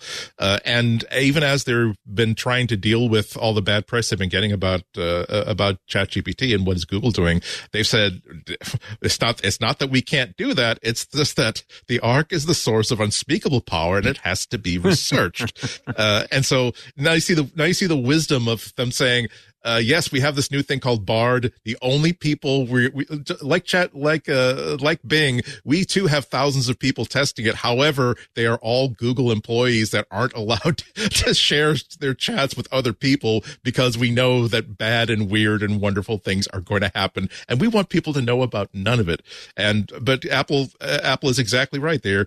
Uh, we see the, we see the effects of, of, AI research, not necessarily in, uh, oh goodness, you've got this, the, this monkey at the other end of a, of a, of an invisible window that can have conversations with you. But the idea that when you are typing on, uh, on a key, on a keyboard on your iPhone, the fact that it knows that, oh, okay he he hit the t a little bit off center when he was when he was writing this word i'm going to learn that actually that's going to that's going to influence how i interpret how he tries to type a, a t in the future. Uh, basically trying to the, the fact that you can mishit uh, on this virtual keyboard by a really wide margin and it will still figure out based on how you type cer- certain words it will be able to sort of predict here's what i think we here's what i think you meant to do. That is where the real meat of artificial intelligence is and uh, today and right now. We don't have to argue about whether it's stealing uh stealing content from other people. We don't have to think about how this keyboard is going to put other people uh, industries out of business but it enhances our life each and every day even though there's no big patriotic flag to wave about hey look we are the ai leaders right now. Uh, let's see. What else is going on in the in the wonderful world of Apple. Uh, we have a departure from uh, Apple, a veteran Apple product marketing exec, a guy who calls himself the co-creator of GarageBand. I don't know if that's fair. most people thought he was. This is Xander. Xander Xander, uh, Soren, yeah, Soren. yeah, Yeah. He he was the creator of GarageBand. I, I think he's Co-creator. co-creator, or Yeah, part of that, and and he was integral to. I mean, for the last, uh, you know, I I've run into him at most at most conferences at some point, um, but uh, you know, really integral to the Logic development, uh, GarageBand development. So the pro the pro audio apps has really been his. He came his from focus. Sonic Foundry, so he that's was his specialty was was that kind of stuff. And he was uh 21 years at Apple, director of product marketing for the Pro apps. Uh, he, this is this is actually not something new. He departed in November of last year, but people are just now learning about it. I guess from his LinkedIn profile. I like that it says this because he's launching a wine business. So Yeah, that's good. You know what? That's And- great. And, and the thing is, if, if you've been getting stock from Apple for 20 years, those golden handcuffs eventually Yeah. become golden wings, you know, Yep. and you don't really need to be here, you know, anymore. And, uh, and so I think that, you know, a lot of times after I, you do see it after 15 or 20 years. If, if you don't see, you know, you, you just, you're in that groove. I think he's done a really good job. I think Logic has come a long way since he, since Apple bought it. Um, and, but I think it is a little concerning. We've seen over the last, uh, six months or so, we've seen a, quite a few people leave the pro apps.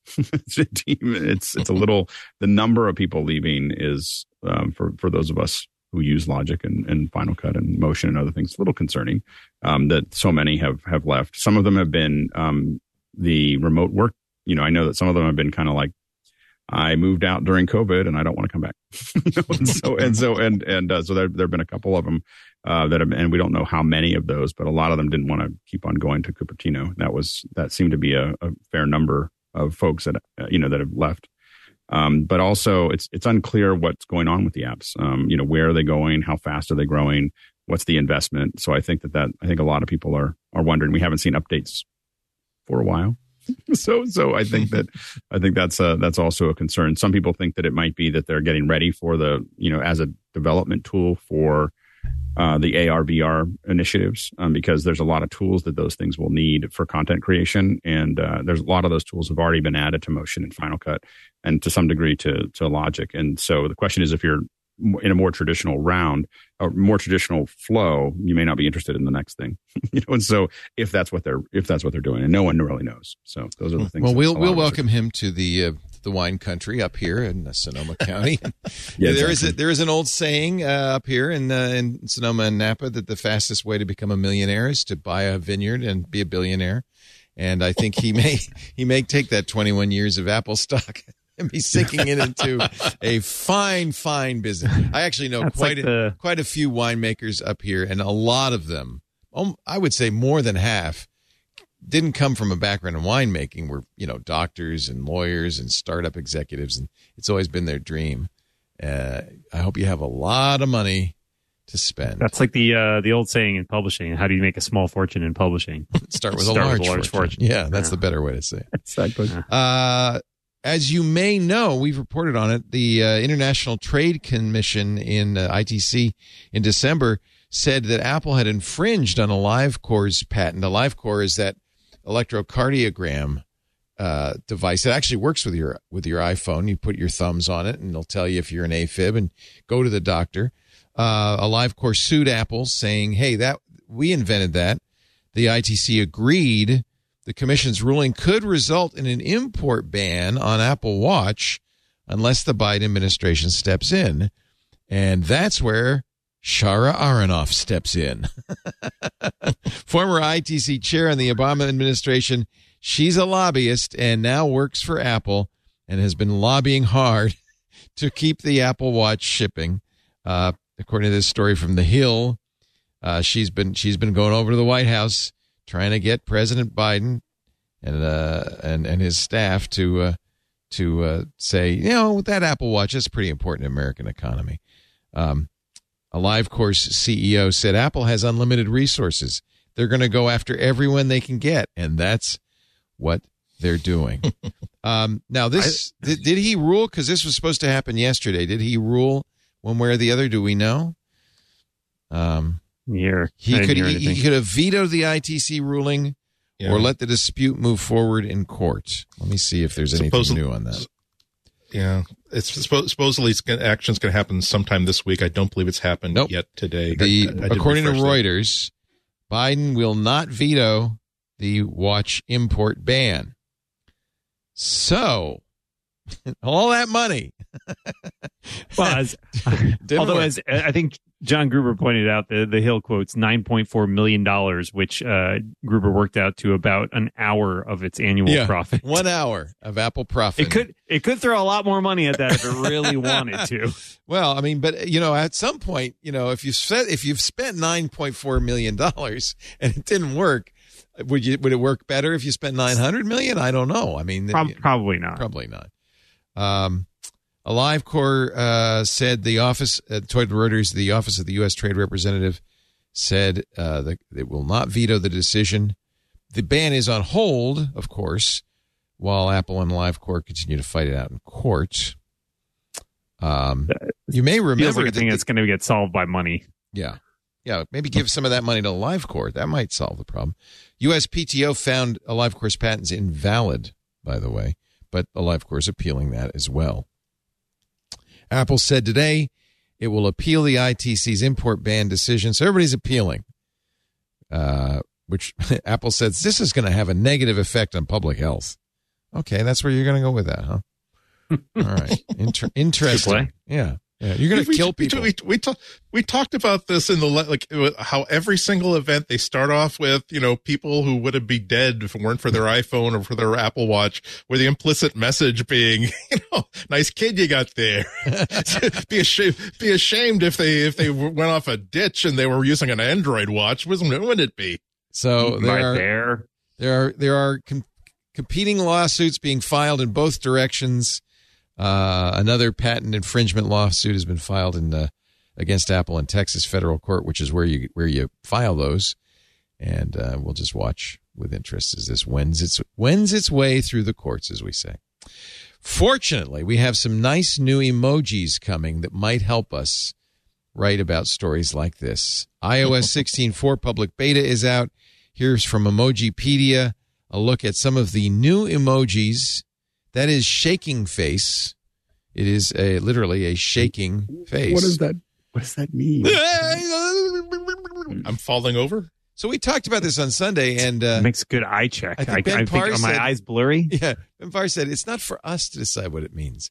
It's for the users to decide what it means. There's now a blue heart, a gray heart, and a is that pink, plain pink Yeah. heart. There Yeah. apparently there was no pink heart before.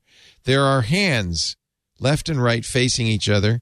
One suggestion for those hands is they make a really good high five if you put the dynamite emoji in between them. Also, a really good uh, talk to the hand. That's what I thought it was when I first saw it. It's like talk to the hand. In But front, again- from a clown emoji. Yeah. It's for the There you go. people. It's for the people to decide. I, I love the proposal. If you scroll down a little bit there to the gaps in the colored hearts, it shows like the like color wheels. This is like, Oh my God, This, this is, is the crazy. issue where Yeah. we don't have enough hearts in the right colors. They're grouped in the wrong place. This is like I mean the the stuff that comes into basically proposing new emoji is great because the proposals have to be incredibly thorough and detailed to justify why why should we add this? Why does the Unicode Yeah. Consortium need to add this to the list of emoji? And it's just it's a delight whenever you watch people argue so seriously about we need an emoji that re- represents Yep. the ginger root is is killing us all to not really- have that. it really it, it really is great because it it it it it illustrates two things that I love. Number one, how absolutely like RPG rules nitpicky engineers can be. Where like remember last year, like a, a conservative uh, press, like Fox News, is all like, "Oh, this is where, oh my goodness, there's uh, there's going to be a pregnant man emoji. This is where it's gone too far." And I was on, uh, I was asked to go on like WGN in, in Chicago to talk about this, and I had to explain to them that they're they're expecting like a discussion about how well why uh, the acknowledgement of uh, of gender being different, the acknowledgement. Of, and I said, "You don't understand." This is because of a very bureaucratic rule. Somebody raised their hand a few years ago and said, wait a minute. We ch- we created a new rule that says that there every uh, every uh, emoji representing a person has to be genderless. Where the gender is something you add with a modifier after that. So are we or are we not breaking our own rule by not have by, by having a gendered uh, pregnant person emoji? And the and the you can see all the files that were created about this, the arguments that were made about this to or to and fro before it came down to okay, we feel as though just simply to maintain not not necessarily because it's progressive, but simply to maintain our bureaucracy. Because if we take out one of these little bricks, the entire thing is going to collapse around us. For bureaucratic reasons, will have this going. On the flip side of this, there is nothing that makes such. Uh, I really think that a, a 500 years from now, if if uh, if uh, sociologists want to understand the evolution of the world human culture, a big data bank is going to be the the way that emojis have been transformed over the years. Like, uh, why is it that uh, a uh, uh, the uh, a, a, syringe emoji mm. used to be filled used to be filled with red because it used to be to indicate like drawing blood. Now it's clear because now it's about like immune uh, immunology and uh, immunizing yourself. And you can see all these things where it was discovered. Uh, there was discussions about how well we need this emoji because in this part of the world there is a there is a culture in which this you know this ginger root is actually very very important and actually yeah. part of part of world culture and here, here, are reasons why the gun became a squirt a gun here's pistol, the reason yeah. why exactly you, it really is us leaving breadcrumbs of in the most unique way and, and so, subtle way of here is how uh, here is how we are talking about ourselves because emojis are really one of the very very few maybe even the only successful international language where if i if i send you a sequence of four emojis doesn't matter where you're from, supposedly. That doesn't matter what your cultural background is, what language you speak natively. You should be able to understand what I said at the other side, and, and it's it's guaranteed that it will be represented accurately on the other end of it. So I, I lo- every time there's an update to emojis, I'm all in, all the way up to my elbows. It's great. I like that. That sounds like the plot of a remake of the Manchurian Candidate. Andy sent a sequence of four emoji, and now must kill this senator. It triggers, uh, yes. So here's uh, some of the new emojis you'll see in 16.4 later this spring. There's a moose. There's a donkey. There's angel's wings. There's a crow. There's a duck. There's a jellyfish. It's a goose, please. A goose, Leo. A goose. Come now. You're right. It's not a Terrible goose. It's a goose. it's a goose. Uh, hyacinth, ginger, snap peas, a fan, a hair comb. It's really an afro pick, I think. Uh, maracas and a wooden flute. Although, just as you say, these things can change. That these are the images from 16.4 but uh, the, that's a beta, and they change. In fact, uh, this is a the emoji. This article from Emojipedia shows how in 2012 the changes between beta 12.1, beta 2, and the final 12.1 release of the bagel before no schmear, after yes. schmear. People were so angry about that bagel, and I can't disagree with them. It that really looks dry. Left, it looks gross. it looks dry. It doesn't look good. Uh, I can also understand, uh, you know, the anger about the peach uh, emoji in the original beta too. it was very um, how shall we describe that? Almost an anatomical, but, to- toxical, but toxical. Uh, didn't take long for Apple to replace it with something that doesn't look like a peach, but at least doesn't look like a butt. So that's what happens. Do you think? Do you, do you honestly think that would would the next stage of our positive evolution being, you know what? Enough of the eggplant emoji. We're going to give you the real thing in an emoji. We're going to give you an actual. We're also going to give you an actual butt. If you if yeah, you why don't want to use why it, not, that's totally up to you. Yeah, human anatomy. They put a hand. why not we, just go all the way? Why are we discriminating? We, we know you're going to pick one anyway. Why don't we just, you know? It's a little more whimsical to have an eggplant. I, will be I think you're going to run afoul of that thing, the Apple system that scans for uh, uh, yeah. possibly harmful the CSAM. the CSAM. They have uh, they have officially abandoned that CSAM scanning. Well, no, but for texting, for parental yeah. controls, there is the one parental for pictures. One yeah. out. So you might run countries, run other nations. Yeah. Uh, I always, you know, it's funny because of all the things we talk about many of which have great import. Emojis always get the most attention. People really, yeah. that's that's really that's that's a meat and potatoes issue. That's what I'm. Saying. Damn saying. it! The cheese the cheese goes below the patty in the burger, not yes. above the patty in the burger. Really I below? De- I demand below? restitution. Are you crazy? Uh, car keys is is an Apple technology that's been around for a while, but nobody, no car, but BM one BMW model was the only one.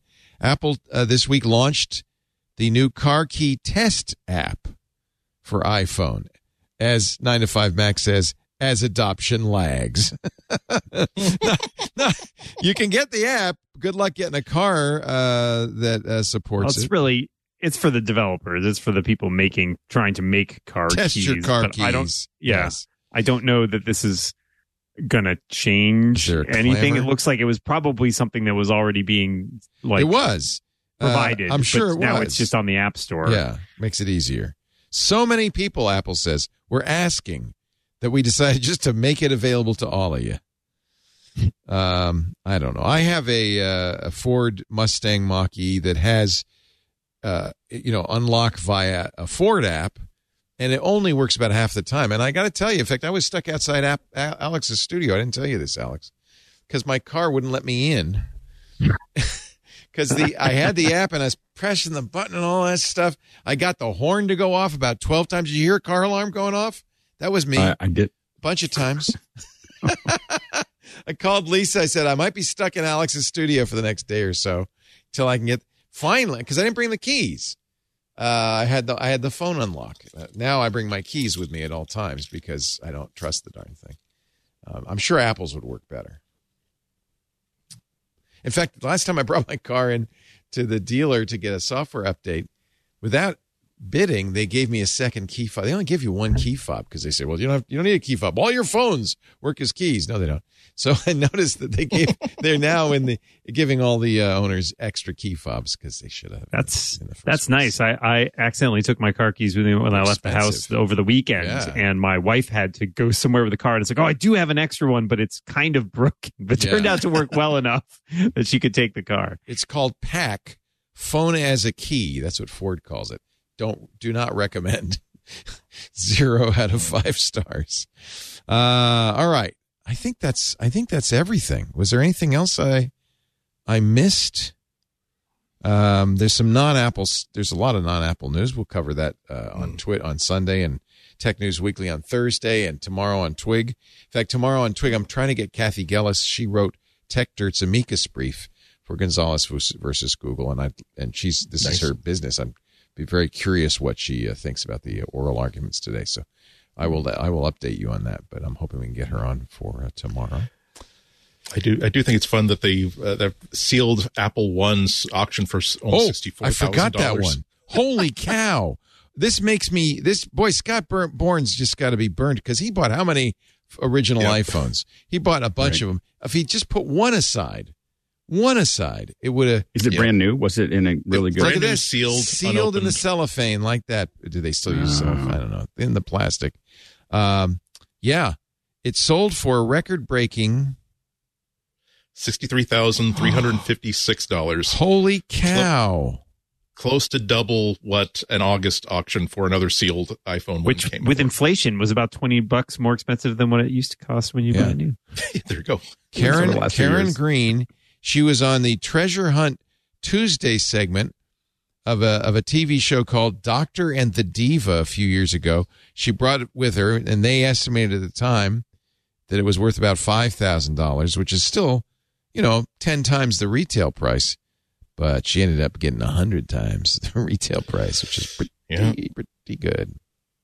It's amazing, Yeah. especially well, especially for people like in our businesses, because oftentimes like we get sent something for review or something, and we move or something, or it gets lost in the office, and then like eight years later, it's like, oh, geez, here's oh, damn it, here's a useless iPhone one. Like, hey, I bet, hey, I think there are Apple stickers there. You tear it apart just to get the stickers, and you don't. And then, oh, I just took sixty thousand dollars. I just took the down payment off a house, off of this off of this phone. It it it is it does beggar the imagination on how like uh, especially an iPhone one, which were kind of rare and they were kind of expensive, particularly at the re- the original like retail at that point. That someone bought it and it just stayed in shrink wrap. Whether it's it must have been like unsold stock or was it? I yeah, you was really it wonder where it for someone you broke Yeah. up with. Yeah. yeah. Starting bid was twenty five hundred bucks. There were twenty seven total bids. The last bid, as you say, sixty three thousand dollars. I wonder what the person who spent that much money f- f- uh, for it is going to do with it. There there are people out there. Once once you have that kind of money, where money is is no object anymore. Yeah. Uh, like maybe I bet that this is someone who has one of every Apple product still in. Or they have one of Apple uh, of any. Uh, they completed their Apple collection in Mint a long time ago, and now the either they stop collecting or every time they have an opportunity to buy something that is new in package like old new old stock they have to have it and all you need is two people as the as the uh, uh as that so-called uh, leonardo da vinci uh, uh, uh, uh, portrait of Jesus pointed out. All I need are two people who will not be stopped, and these things go insane. I still, I still have a copy of uh, Through the Looking Glass. Like, remember the first like Mac game, uh, still in shrink wrap uh, mm-hmm. in my office somewhere only because I, I, went to some sort of clearance sale of a going out of business sale at a computer store in like 1988, and they had like a whole box of them, a whole case of them for like a dollar each. I just bought five of them, and now I'm like, it's just I've never cracked the seal because I already have another one that's open, and now I'm like, oh geez, can I? Maybe I wasn't so foolish to like not save for my for my future anyway. Maybe I, all I need to do was hold on to this one copy of Through the Looking Glass. I love Worth the at least uh, five dollars now, Andy. I love there the, you go. I'll get the, that dollar back and the, then some. The uh, pros accompanying the iPhone. We are pleased to present an iconic, factory sealed first release iPhone in outstanding condition. Almost 16 years old, the phone presents magnificently, showcasing sharp corners, front and back, rich color, and case fresh features. The labels on the reverse are pristine beneath the seal, and shelfware is minimal. This is the first original iPhone in acceptable condition to hit the auction block since the record breaking sale in October. A truly remarkable piece with great appeal to both collectors and investors alike. That's a little hint, by the way, to the other kind of person who might have bought this, which is somebody who saw, hey, it was $39,000 last year. Yeah, exactly. $63,000 this year. I wonder it'll be next year. Let's try. That's what, that's, that's what auctions do. They get, you, you the, the, thirty thousand dollar auction price hits the hits the press, and then you realize that don't I have one of those back in somewhere? Or it's, It's- some other guy who opened it up and said it's only got eight gigs of uh, storage. Yeah. Oh, Goodwill Industries, eight dollars. And someone and someone bought it just because they know that there's an old timey uh, uh, uh, dock cable attached to it, and it's the cheapest dock original Apple dock cable. sixty-three get. thousand. But I got the cable, man. I got the cable. Yeah. Did it come? Did it come with a uh, thirty pin cable? Yeah, I came with a did. dock. In a Came dock. with a dock. Yeah, Wow. I got mine around somewhere, but I have mine around, but I don't know if I have Not the dock shrink wrap. still. No, it's not. Like like like an like an idiot, I actually used it as a phone because I couldn't afford to. buy one in Lightly shrink used, just throw it Leo's iPhone original hmm. is only slightly scratched and a slight patina. We believe that that butter is and his jelly. own earwax in the ear cup display. Provenance Ugh. from the collection. Uh, let's take a little break when we come back. I would like to get some picks of the week from uh, all three of you. Dan Moren, it's great to have you filling in for Jason Snell. Perfect, perfect uh, replacement. Seven months old. Your your little little guy or gal is. Um, that's that's. Are you, are you having so fun? fast. Are you having fun? yes, Yeah. tremendous amounts of Yeah. fun. Uh, it's a good age. It's a good age. Lots of laughs. Lots of smiles. So he's uh, smiling and sitting up. He's not walking though. no, not Crawling? moving he- yet. he's not even crawling yet? crawling yet. No. Wants to crawl badly. Swims in place on the floor. and Yeah. Oh, that'll as happen soon as he figures that last part out, it's going to be a batten down the hatches situation over here. we here. used to do, and this is 30 years ago, so times have changed, but we used to do something called tummy time, where you'd put the Mhm. kid on their tummy and let Yeah. them do that because that's how they get to crawling. But they got to they got to build the muscles. Yeah. it felt cruel. It was like like a, if you when you put a turtle on its back, it just seemed mean. But uh, but uh, Jennifer said no no no, and and and you know what? Abby's 30 years old now, and she can still walk, so it's good. It's and good. crawl too, And even crawl. probably. So She's you got like got, you got them all. Yeah. Yeah. Actually, after crawling comes scooting. After Oh, no. comes pulling things off the wall. So you want to really make sure you've got it. Uh, We secure everything. yeah, childproofing now. Our show today brought to you by Eight Sleep. Now, I have to say, if I hadn't had an Eight Sleep when Henry and Abby were little, I would have definitely put them in the bed there and they'd be all cozy and comfy. Would have been a great way to get them to sleep. But you know what? It's a great way to get yourself to sleep. Good sleep is everything. It's the it's the ultimate game changer, nature's gentle nurse. And if I told you there was a thing you could get that would improve the quality of your sleep, that would give you a, a great feeling in the morning when you got up, that would help you fall asleep faster, that would keep you from waking up in the middle of the night, I think you'd pay almost anything for that. Almost $63,000 for that. But this is not nearly so expensive. It's the 8 Sleep Pod cover. They make mattresses or covers. We liked our mattress, so we got the cover. We've had it for about a year now. And uh, I tell you what, it is it is awesome. And I sleep so much better. If you struggle to fall asleep, if you w- waking up in the middle of the night, you know the worst thing, waking up all sweaty, just sweating in the middle. Night sweats are horrible. Eight sleep is the solution. The cover fits on any mattress. You can adjust the temperature of your sleeping environment. It actually senses the room temperature, your temperature, how much you're tossing and turning, whether you, your wakefulness, your sleep state, whether you're a deep sleep or REM sleep or light sleep. And it features a dual zone temperature control, one for each of you. So you and your partner can set both sides of the bed, and it goes down to as low as 55 degrees. That's pretty chilly, or as hot as 110 degrees. Now, in this, you know, in the wintertime, it's great to get nice and warm. In fact, that's how I said it. It's nice and cozy. But what happens is, over time, the the auto uh, pilot in this in the eight sleep observes your movements and stuff and kind of eases you into a deeper and deeper sleep by slowly cooling down. That's how the body works, it turns out. You never wake up with night sweats. You're always comfortable, but you get more deep sleep. I'm, I added a half an hour of deep sleep every night when I started using the eight sleep. That is huge. You know, that is a 50% for me, 50% increase in deep sleep.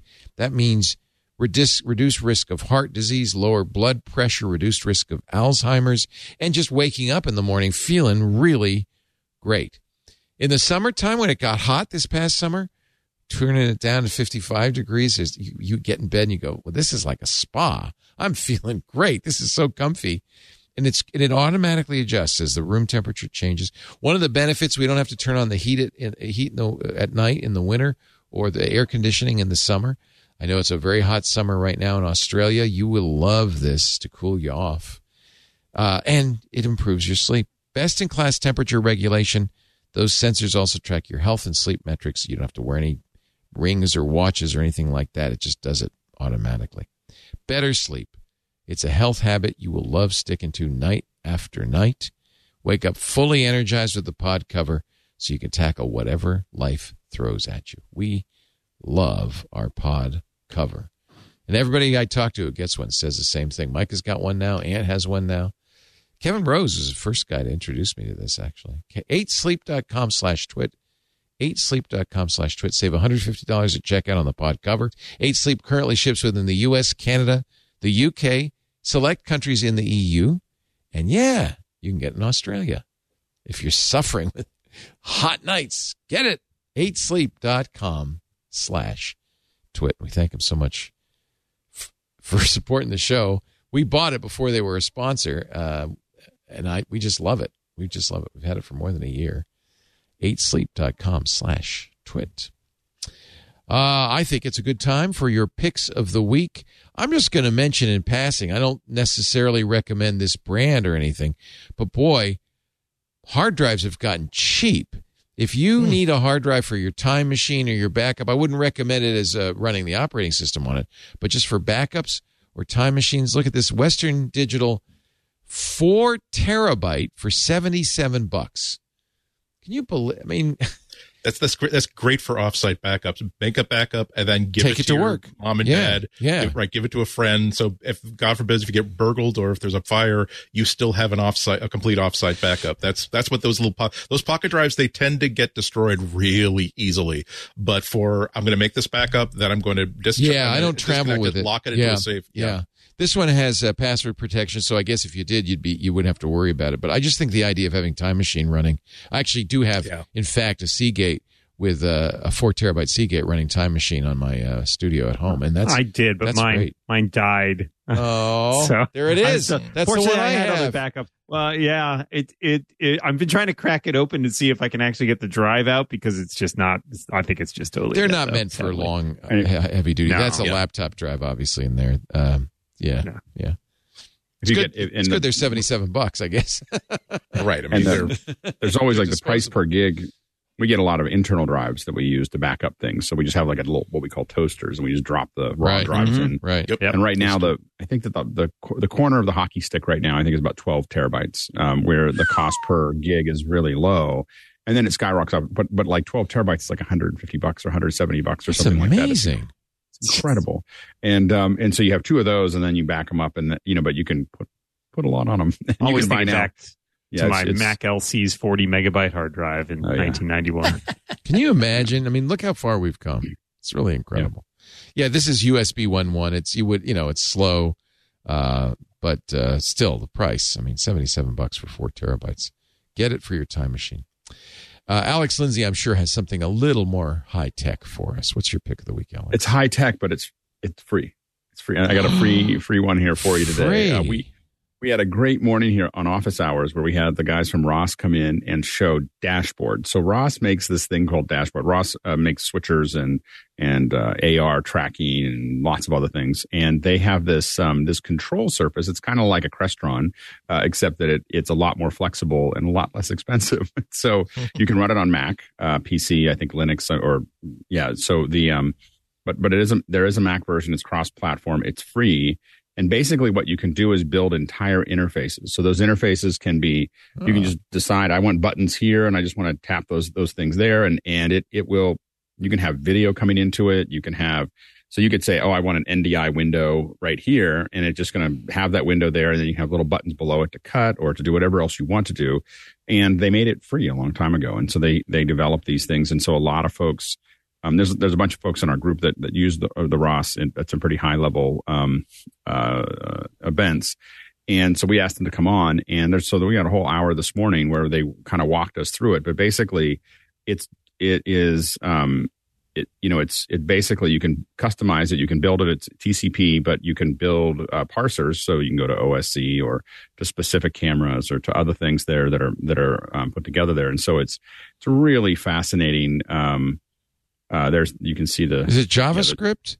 it is. It is. Yeah. It's all based on that. So if you know how to write that, you can build your own little nodes and other things that you want to do. And um, and so it's it's very very flexible. It already has a lot of stuff kind of built into it. Of course, if you have Ross hardware, it'll just drag and drop. But you can, um, but it, it can be used with many different pieces It's of nice hardware. that they give that away because, you know, I mean, they could they could try to keep a lit, lid on it. I mean, or you know, yeah, and it, but I think it, it just it makes it, it it it's the interoperability makes it really easy for Yeah. them that other people might use it Yeah, and, and, uh, and put Yeah. it together. So so it's uh, anyway, it's a really cool. We hadn't I hadn't really seen it in detail um, until this morning, and I was uh, super impressed. So uh, anyway, but it's available. It's cross platform, and it's uh, pretty cool, and it's free. And if you go to officehours.global, you can See an hour of us talking to 'em You can it. see an hour of it from today's show. Office Hours is a great way to learn about all kinds of things. A lot of production stuff, but but, but even I don't know everything else, cooking and and all all kinds of crazy stuff. We- MIDI, But it's cooking, but with but but with lots of cameras. burnout recovery. yeah, cooking with lots of Yeah. cameras. They did a couple of great days on the on the Super Bowl ads and graphics. That was really really cool. And uh, I I'm, I can't wait to watch this focus on live sports behind the scenes. I guess somebody uh, somebody uh, at Office One of our Hours members runs a truck. Huh? Yeah, it does. Yeah, and so Nice. so we got to see kind of behind the scenes of them actually How putting it together. So yeah, oh, that's so really, cool. really that was fun. right before the Super Bowl. Well, uh, officehours.global, that's the place to go. And of course, if you want to hire Mr. Lindsay, 090.media, because he'd be the best guy to run your next on on internet event. Mr. Andy Ihnatko, WGBH in Boston. What do you got for us? My pick is an app that I didn't think I needed, but it turns out that I did. Uh, it's Duet Display, which a lot of you have probably heard of. It's these this app that's been around for a number of years that lets you use your iPad or even your whole Mac as an external display for an existing Mac. And so a lot of you are probably thinking, "Oh, look who hasn't heard of Sidecar? It's a free uh, free feature built into the OS." Yeah, I know, and that's why I did I didn't think I needed Duet Display. The problem with me is that Sidecar oh my goodness it just it's not reliable enough for me the number of times where i've been like in the middle of a podcast and i've got sidecar on my ipad pro uh, basically to be here's the, the recording controller for audio hijack, whatever. And I'm talking, talking, talking, and suddenly screens go blank. The iPad goes bounces back into iOS, and all those all my windows now rearrange themselves and I can't figure out exactly why that happens. It doesn't always happen, but it happens enough that I just don't trust it uh, anymore. Uh, so uh, then, I, so I decided to give Duet Display a try, and that thing is abs- has been absolutely rock solid for me. It's it has never once uh, disconnected from the iPad except for when I actually told it to, which is pretty much the name of the game here. It's also way more flexible in the things that it can do. It really is uh, attacking. It, it's not a feature; it is an entire solution to. I've got this other device with an awesome display on it. Uh, I want to use that display as a screen rather than having it be in a drawer someplace can you do, can you help me duet display? So uh, not only will it you, not, not only will it work with uh, my iPad Pro's display, uh, but it will also work with uh, my my phone display, my Android phone display, uh, Windows machines. I've got an old uh, 20 2012 uh, 22 inch iMac. It can I can use that, which is basically not good for anything for me at this point. But I can use that as an external display. Obviously, if you have a machine that's limited, like an M1 uh, MacBook or an M1 uh, Mac Mini that can only use like two displays at once, that will give you a third display for free. Um, it it works on Macs that uh, where uh, Sidecar doesn't work. Duet Display works really, really well. I think optimally on uh, Apple Silicon Macs. It does work on my ancient 10 year old uh, Intel Mac Mini, but that's slow enough that when I move the mouse from my main real uh, DisplayPort display into the Duet display, there's enough of a lag that I basically have to take it on faith that I've moved it into the Duet display and then just sort of be patient for 10 seconds while the mouse pointer sort of catches up with it and then it's live. Uh, so i wouldn't use it for uh, for a super super old macs like that. But the fact is that with this one fee i can use it on uh, up to three different macs that i own. Uh, and we've discussed this a couple of times where uh, the odd thing is that for a lot of, for people like me who have an iPad Pro and a bunch of Macs, the iPad Pro has by far the highest quality display of any computer, or actually of any screen inside my house. So what I find I've been using, uh, because the uh, the cheapest annual fee for this doesn't it doesn't support Apple Pencil uh, as an input device. Only supports it for gestures, you know, like touch, tap, that sort of stuff. But if you but if you buy it for thirty five bucks a year, it will work like a real stylus. And so when I'm editing photos, I will have on my uh, on my M1 uh, MacBook, I will use the internal display of the M1 MacBook uh, just for uh, palettes and controls, and I will have the photo like actually in my hands with my Apple Pencil and being able to edit directly on it with uh, doing dodging and burning and, and masking. It really it, it really delivers value for money. Thirty five bucks a year, so you can't own it outright, but I do find that the fact that it is a generalized solution that will give you ideas for other ways you can use it.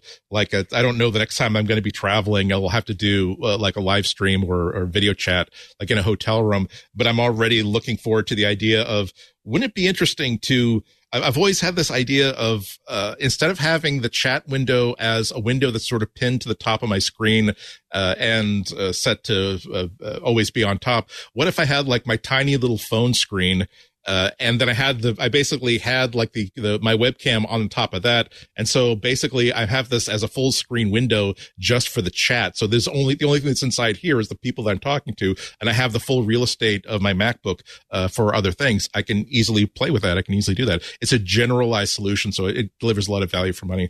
I'm very happy with it. I've been using it for a few weeks now. Uh, and that means that my, the one thing that is, uh, kind of holding me back with my M1 powered, uh, MacBook here is that I really do like to have multiple displays. That's how like I really am in a day long focus mode. And with this, uh, plus with, uh, the external display I've got plugged into it, uh, that's two displays, then technically a third display because, uh, I've got, uh, uh, uh, what's the it's not sidecar but the the other feature that they have where you can basically use the uh, keyboard and mouse on your mac Universal on your uh, control Thank you very much. Uh, that's, that's, that's display number three. And then I can have my iMac as display number four I do duet display. This one thing that can basically only dis- uh, handle one external display can now give me my wall of sound, my NORAD at the end of, uh, of the War Games movie sort of workspace, uh, which is making me very, very happy. 35 bucks a year. I recommend it pretty highly. Very nice. Very nice. Mr. Dan. Oh, by the way, uh, Andy, when are you going to be on WGBH next? I'm going to be on actually tomorrow, uh, Thursday at twelve thirty. I'm going to be in studio, not at the Tomorrow library, or Thursday? Which? I'm sorry, Thursday. Okay. Uh, Thursday. I'm sorry, my my. I'm I'm in I'm in uh, I'm in independent worker mode. I don't know what date it is. Uh, but yes, Thursday Thursday at twelve thirty. Go to wgbhnews.org to listen to it live or later. I was confused. Dan Moren, thank you so much for being here. We really appreciate it. Do you have a pick of the week? I do. You mentioned sleeping and things that help you sleep earlier, and I have a seven month old. So let me talk about a thing that helps multiple people in my house sleep. Uh, it's called the Hatch Rest. Uh, it is a sound machine, but it's a smart sound machine, which of course is what our sound machines need. Uh, this we have this in my kid's room. It is a combination nightlight and white noise machine, Smart. but it has a bunch of extra like cool features so you can use a variety of different sounds that are built in and uh it's a total light changing uh, nightlight so you can set it to any color basically. Uh, there's an app that you use for control the version i have is bluetooth. I gather there is a second generation model that now is over wi-fi.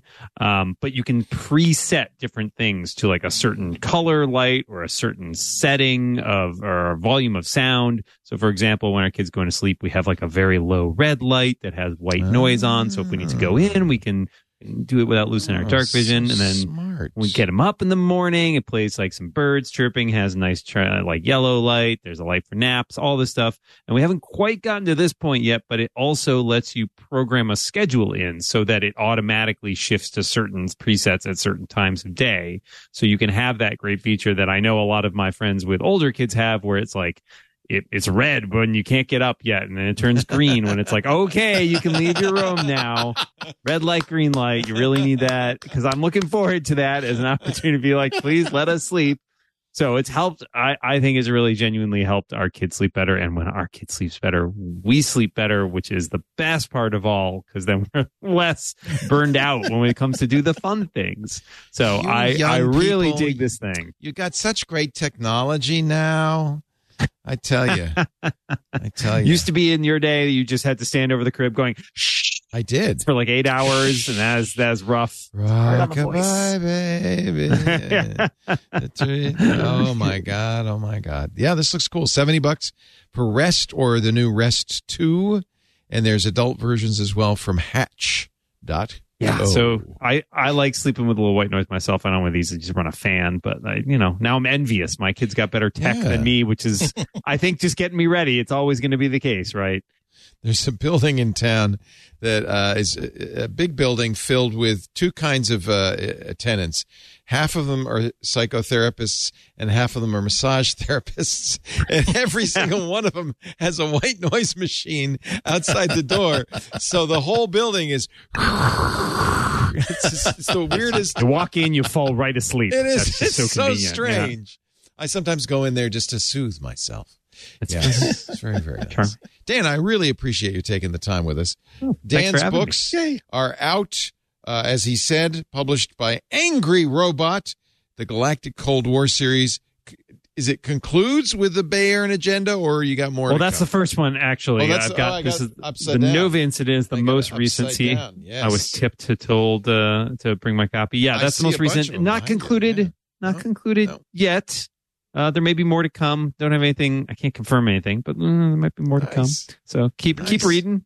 I Keep will. buying the books. Yeah, the more please. people buy them, the easier it is for me to tell the publisher and more. So that's the best part. Start I've with read- I've- start with the Bay I read the first agenda. two, loved them. Haven't read the Yeah. third one yet. Then read the But Aleph I'm not extraction. saving for anything. I haven't got around Yep. and then the Nova incident. If you had thought ahead, you would have put these in alphabetical order. But okay, no problem. I know people get so critical about this. That's fine. Whatever. Thanks, Dan. Uh, so great to have you on. I appreciate it. Sixcolors.com and Macworld Magazine, and of course, the incomparable. Uh, you saw that Zeppelin floating behind him. His Mastodon instance is Zeppelin.flights at D. Moren, Zeppelin.flights. I am so jealous that Jason got Zeppelin flights. There was Such a not weirdly a lot of clamoring for it, but he was Yeah. on top of it. No, he It's got it. He was he was in there. In fact, I think it stimulated a fairly long conversation on MacBreak, or maybe it was on Twit about zeppelins and dirigibles and fixed rigid uh, Mhm. thing balloons, Rigid airships. airships. and I got uh, I got uh, somebody joined our forums who is a, the pilot of the Goodyear blimp. And I said, because he, he, said he was talking about what we said, and he said, "Yeah, I, I know a little bit about this because I fly them." I said, "You do that for a day job?" He said, "Yeah, for a little company called Goodyear. You might have heard it." And uh, I said, "If you're ever in town, raising my hand." and you know what? Since you, since uh, since Jason's in uh, the same area, if I get to go, we'll bring Jason, and then Zeppelin flights will take flight. oh, Andy and I need to find the Hood Blimp guy. Is there still yes. the Hood Blimp still around here? Hood, I used to be. HP Hood, yeah. the the yep. dairy company. The dairy company, yeah. Every time, every time I'm in town, I know that there's a Red Sox game. If I see the hood Unless blimp, the hood like up there. over Kenmore right. Square. you know, it turns out there's quite a few uh, jobs out there piloting blimps. there it is. Who knew? The hood blimp. It's in slash ah slash Boston. Just be careful of any aircraft fire. They, things are tense right now. yeah, it's, right. It's weird out there yeah, right do now. Not, do not. Oh, whoa! Do not drive a blimp these days. Hey, everybody! It's Leo Laporte, the uh, founder and host of many of the uh, Twit podcasts. I don't normally talk to you about advertising, but I want to take a moment to do that right now.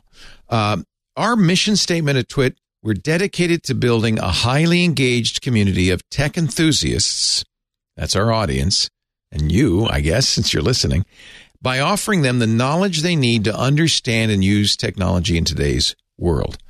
To do that, we also create partnerships with trusted brands and make important introductions between them and our audience. It's how we finance our podcasts, but it's also, and our audience tells us this all the time, a part of the service we offer. It's a valued bit of information for our audience members. They want to know about great brands like yours.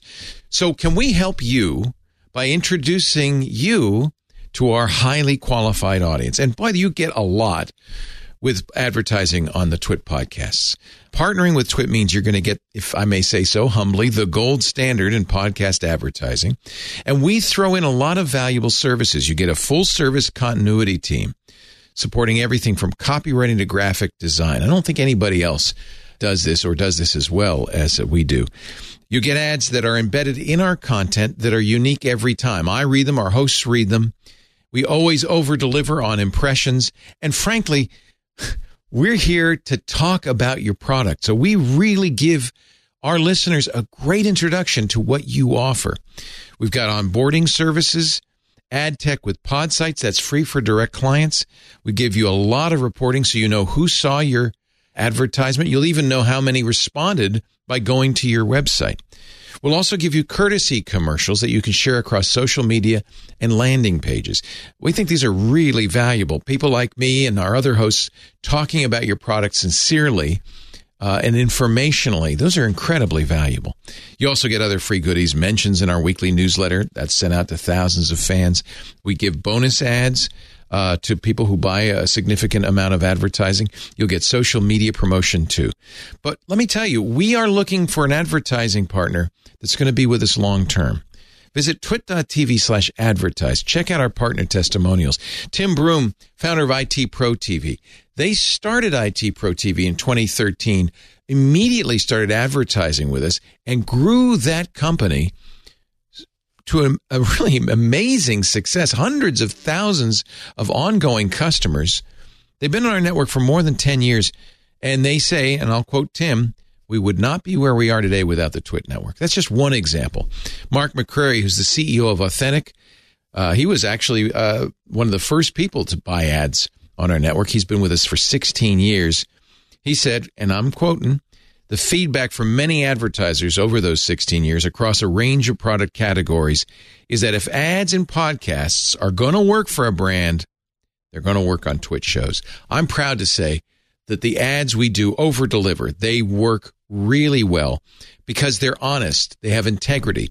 Our audience trusts us and we say this is a great product. They believe it. They listen. Our listeners are highly intelligent. They're heavily engaged. They're tech savvy. They're dedicated to our network. And that's partly because we only work with high integrity partners that we have thoroughly and personally vetted. I approve every single advertiser on the network. If you're ready to elevate your brand and you've got a great product, I want you to reach out to us. advertise at twit.tv. So I want you to break out of the advertising norm, grow your brand with host read authentic ads on twit.tv. Visit twit.tv slash advertise for more details or email us advertise at twit.tv if you're ready to launch your campaign now.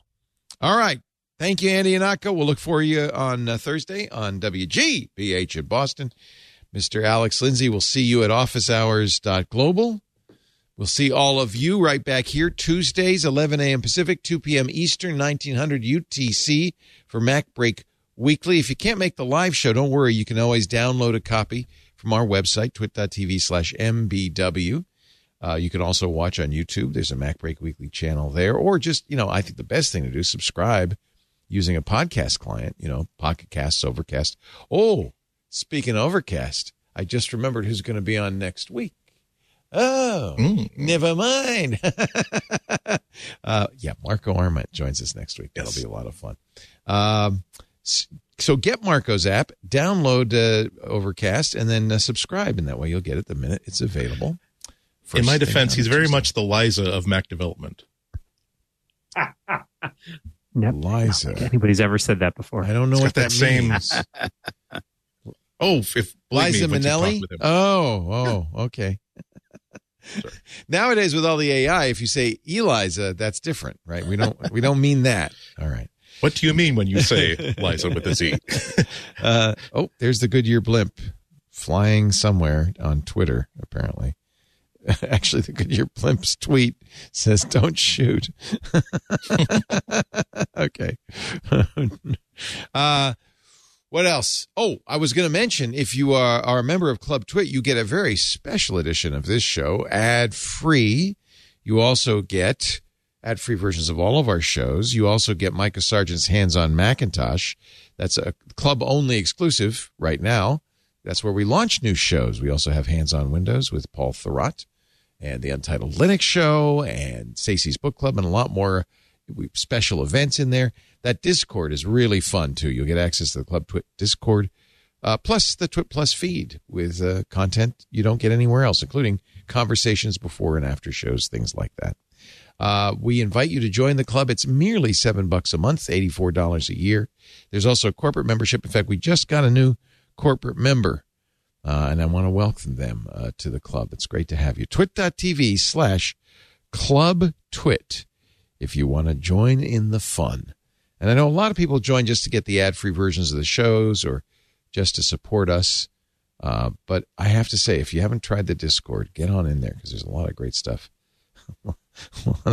a lot of great animated gifs going on. Thanks everybody for joining us. Get back to work though, because break time is over. We'll see you next time with Marco Arment. Bye bye. Hey, I know you're super busy, so I won't keep you long, but I wanted to tell you about a show here on the Twit network called Tech News Weekly. You are a busy person, and uh, during your week, you may want to learn about all the tech news that's fit to, well, say, not print, here on Twit. It's Tech News Weekly. Uh, me, Micah Sargent, my co host, Jason Howell. We talk to and about the people making and breaking the tech news, and we love the opportunity to get to share those stories with you and let the people who wrote them or broke them share them as well. So I hope you check it out every Thursday right here on Twit.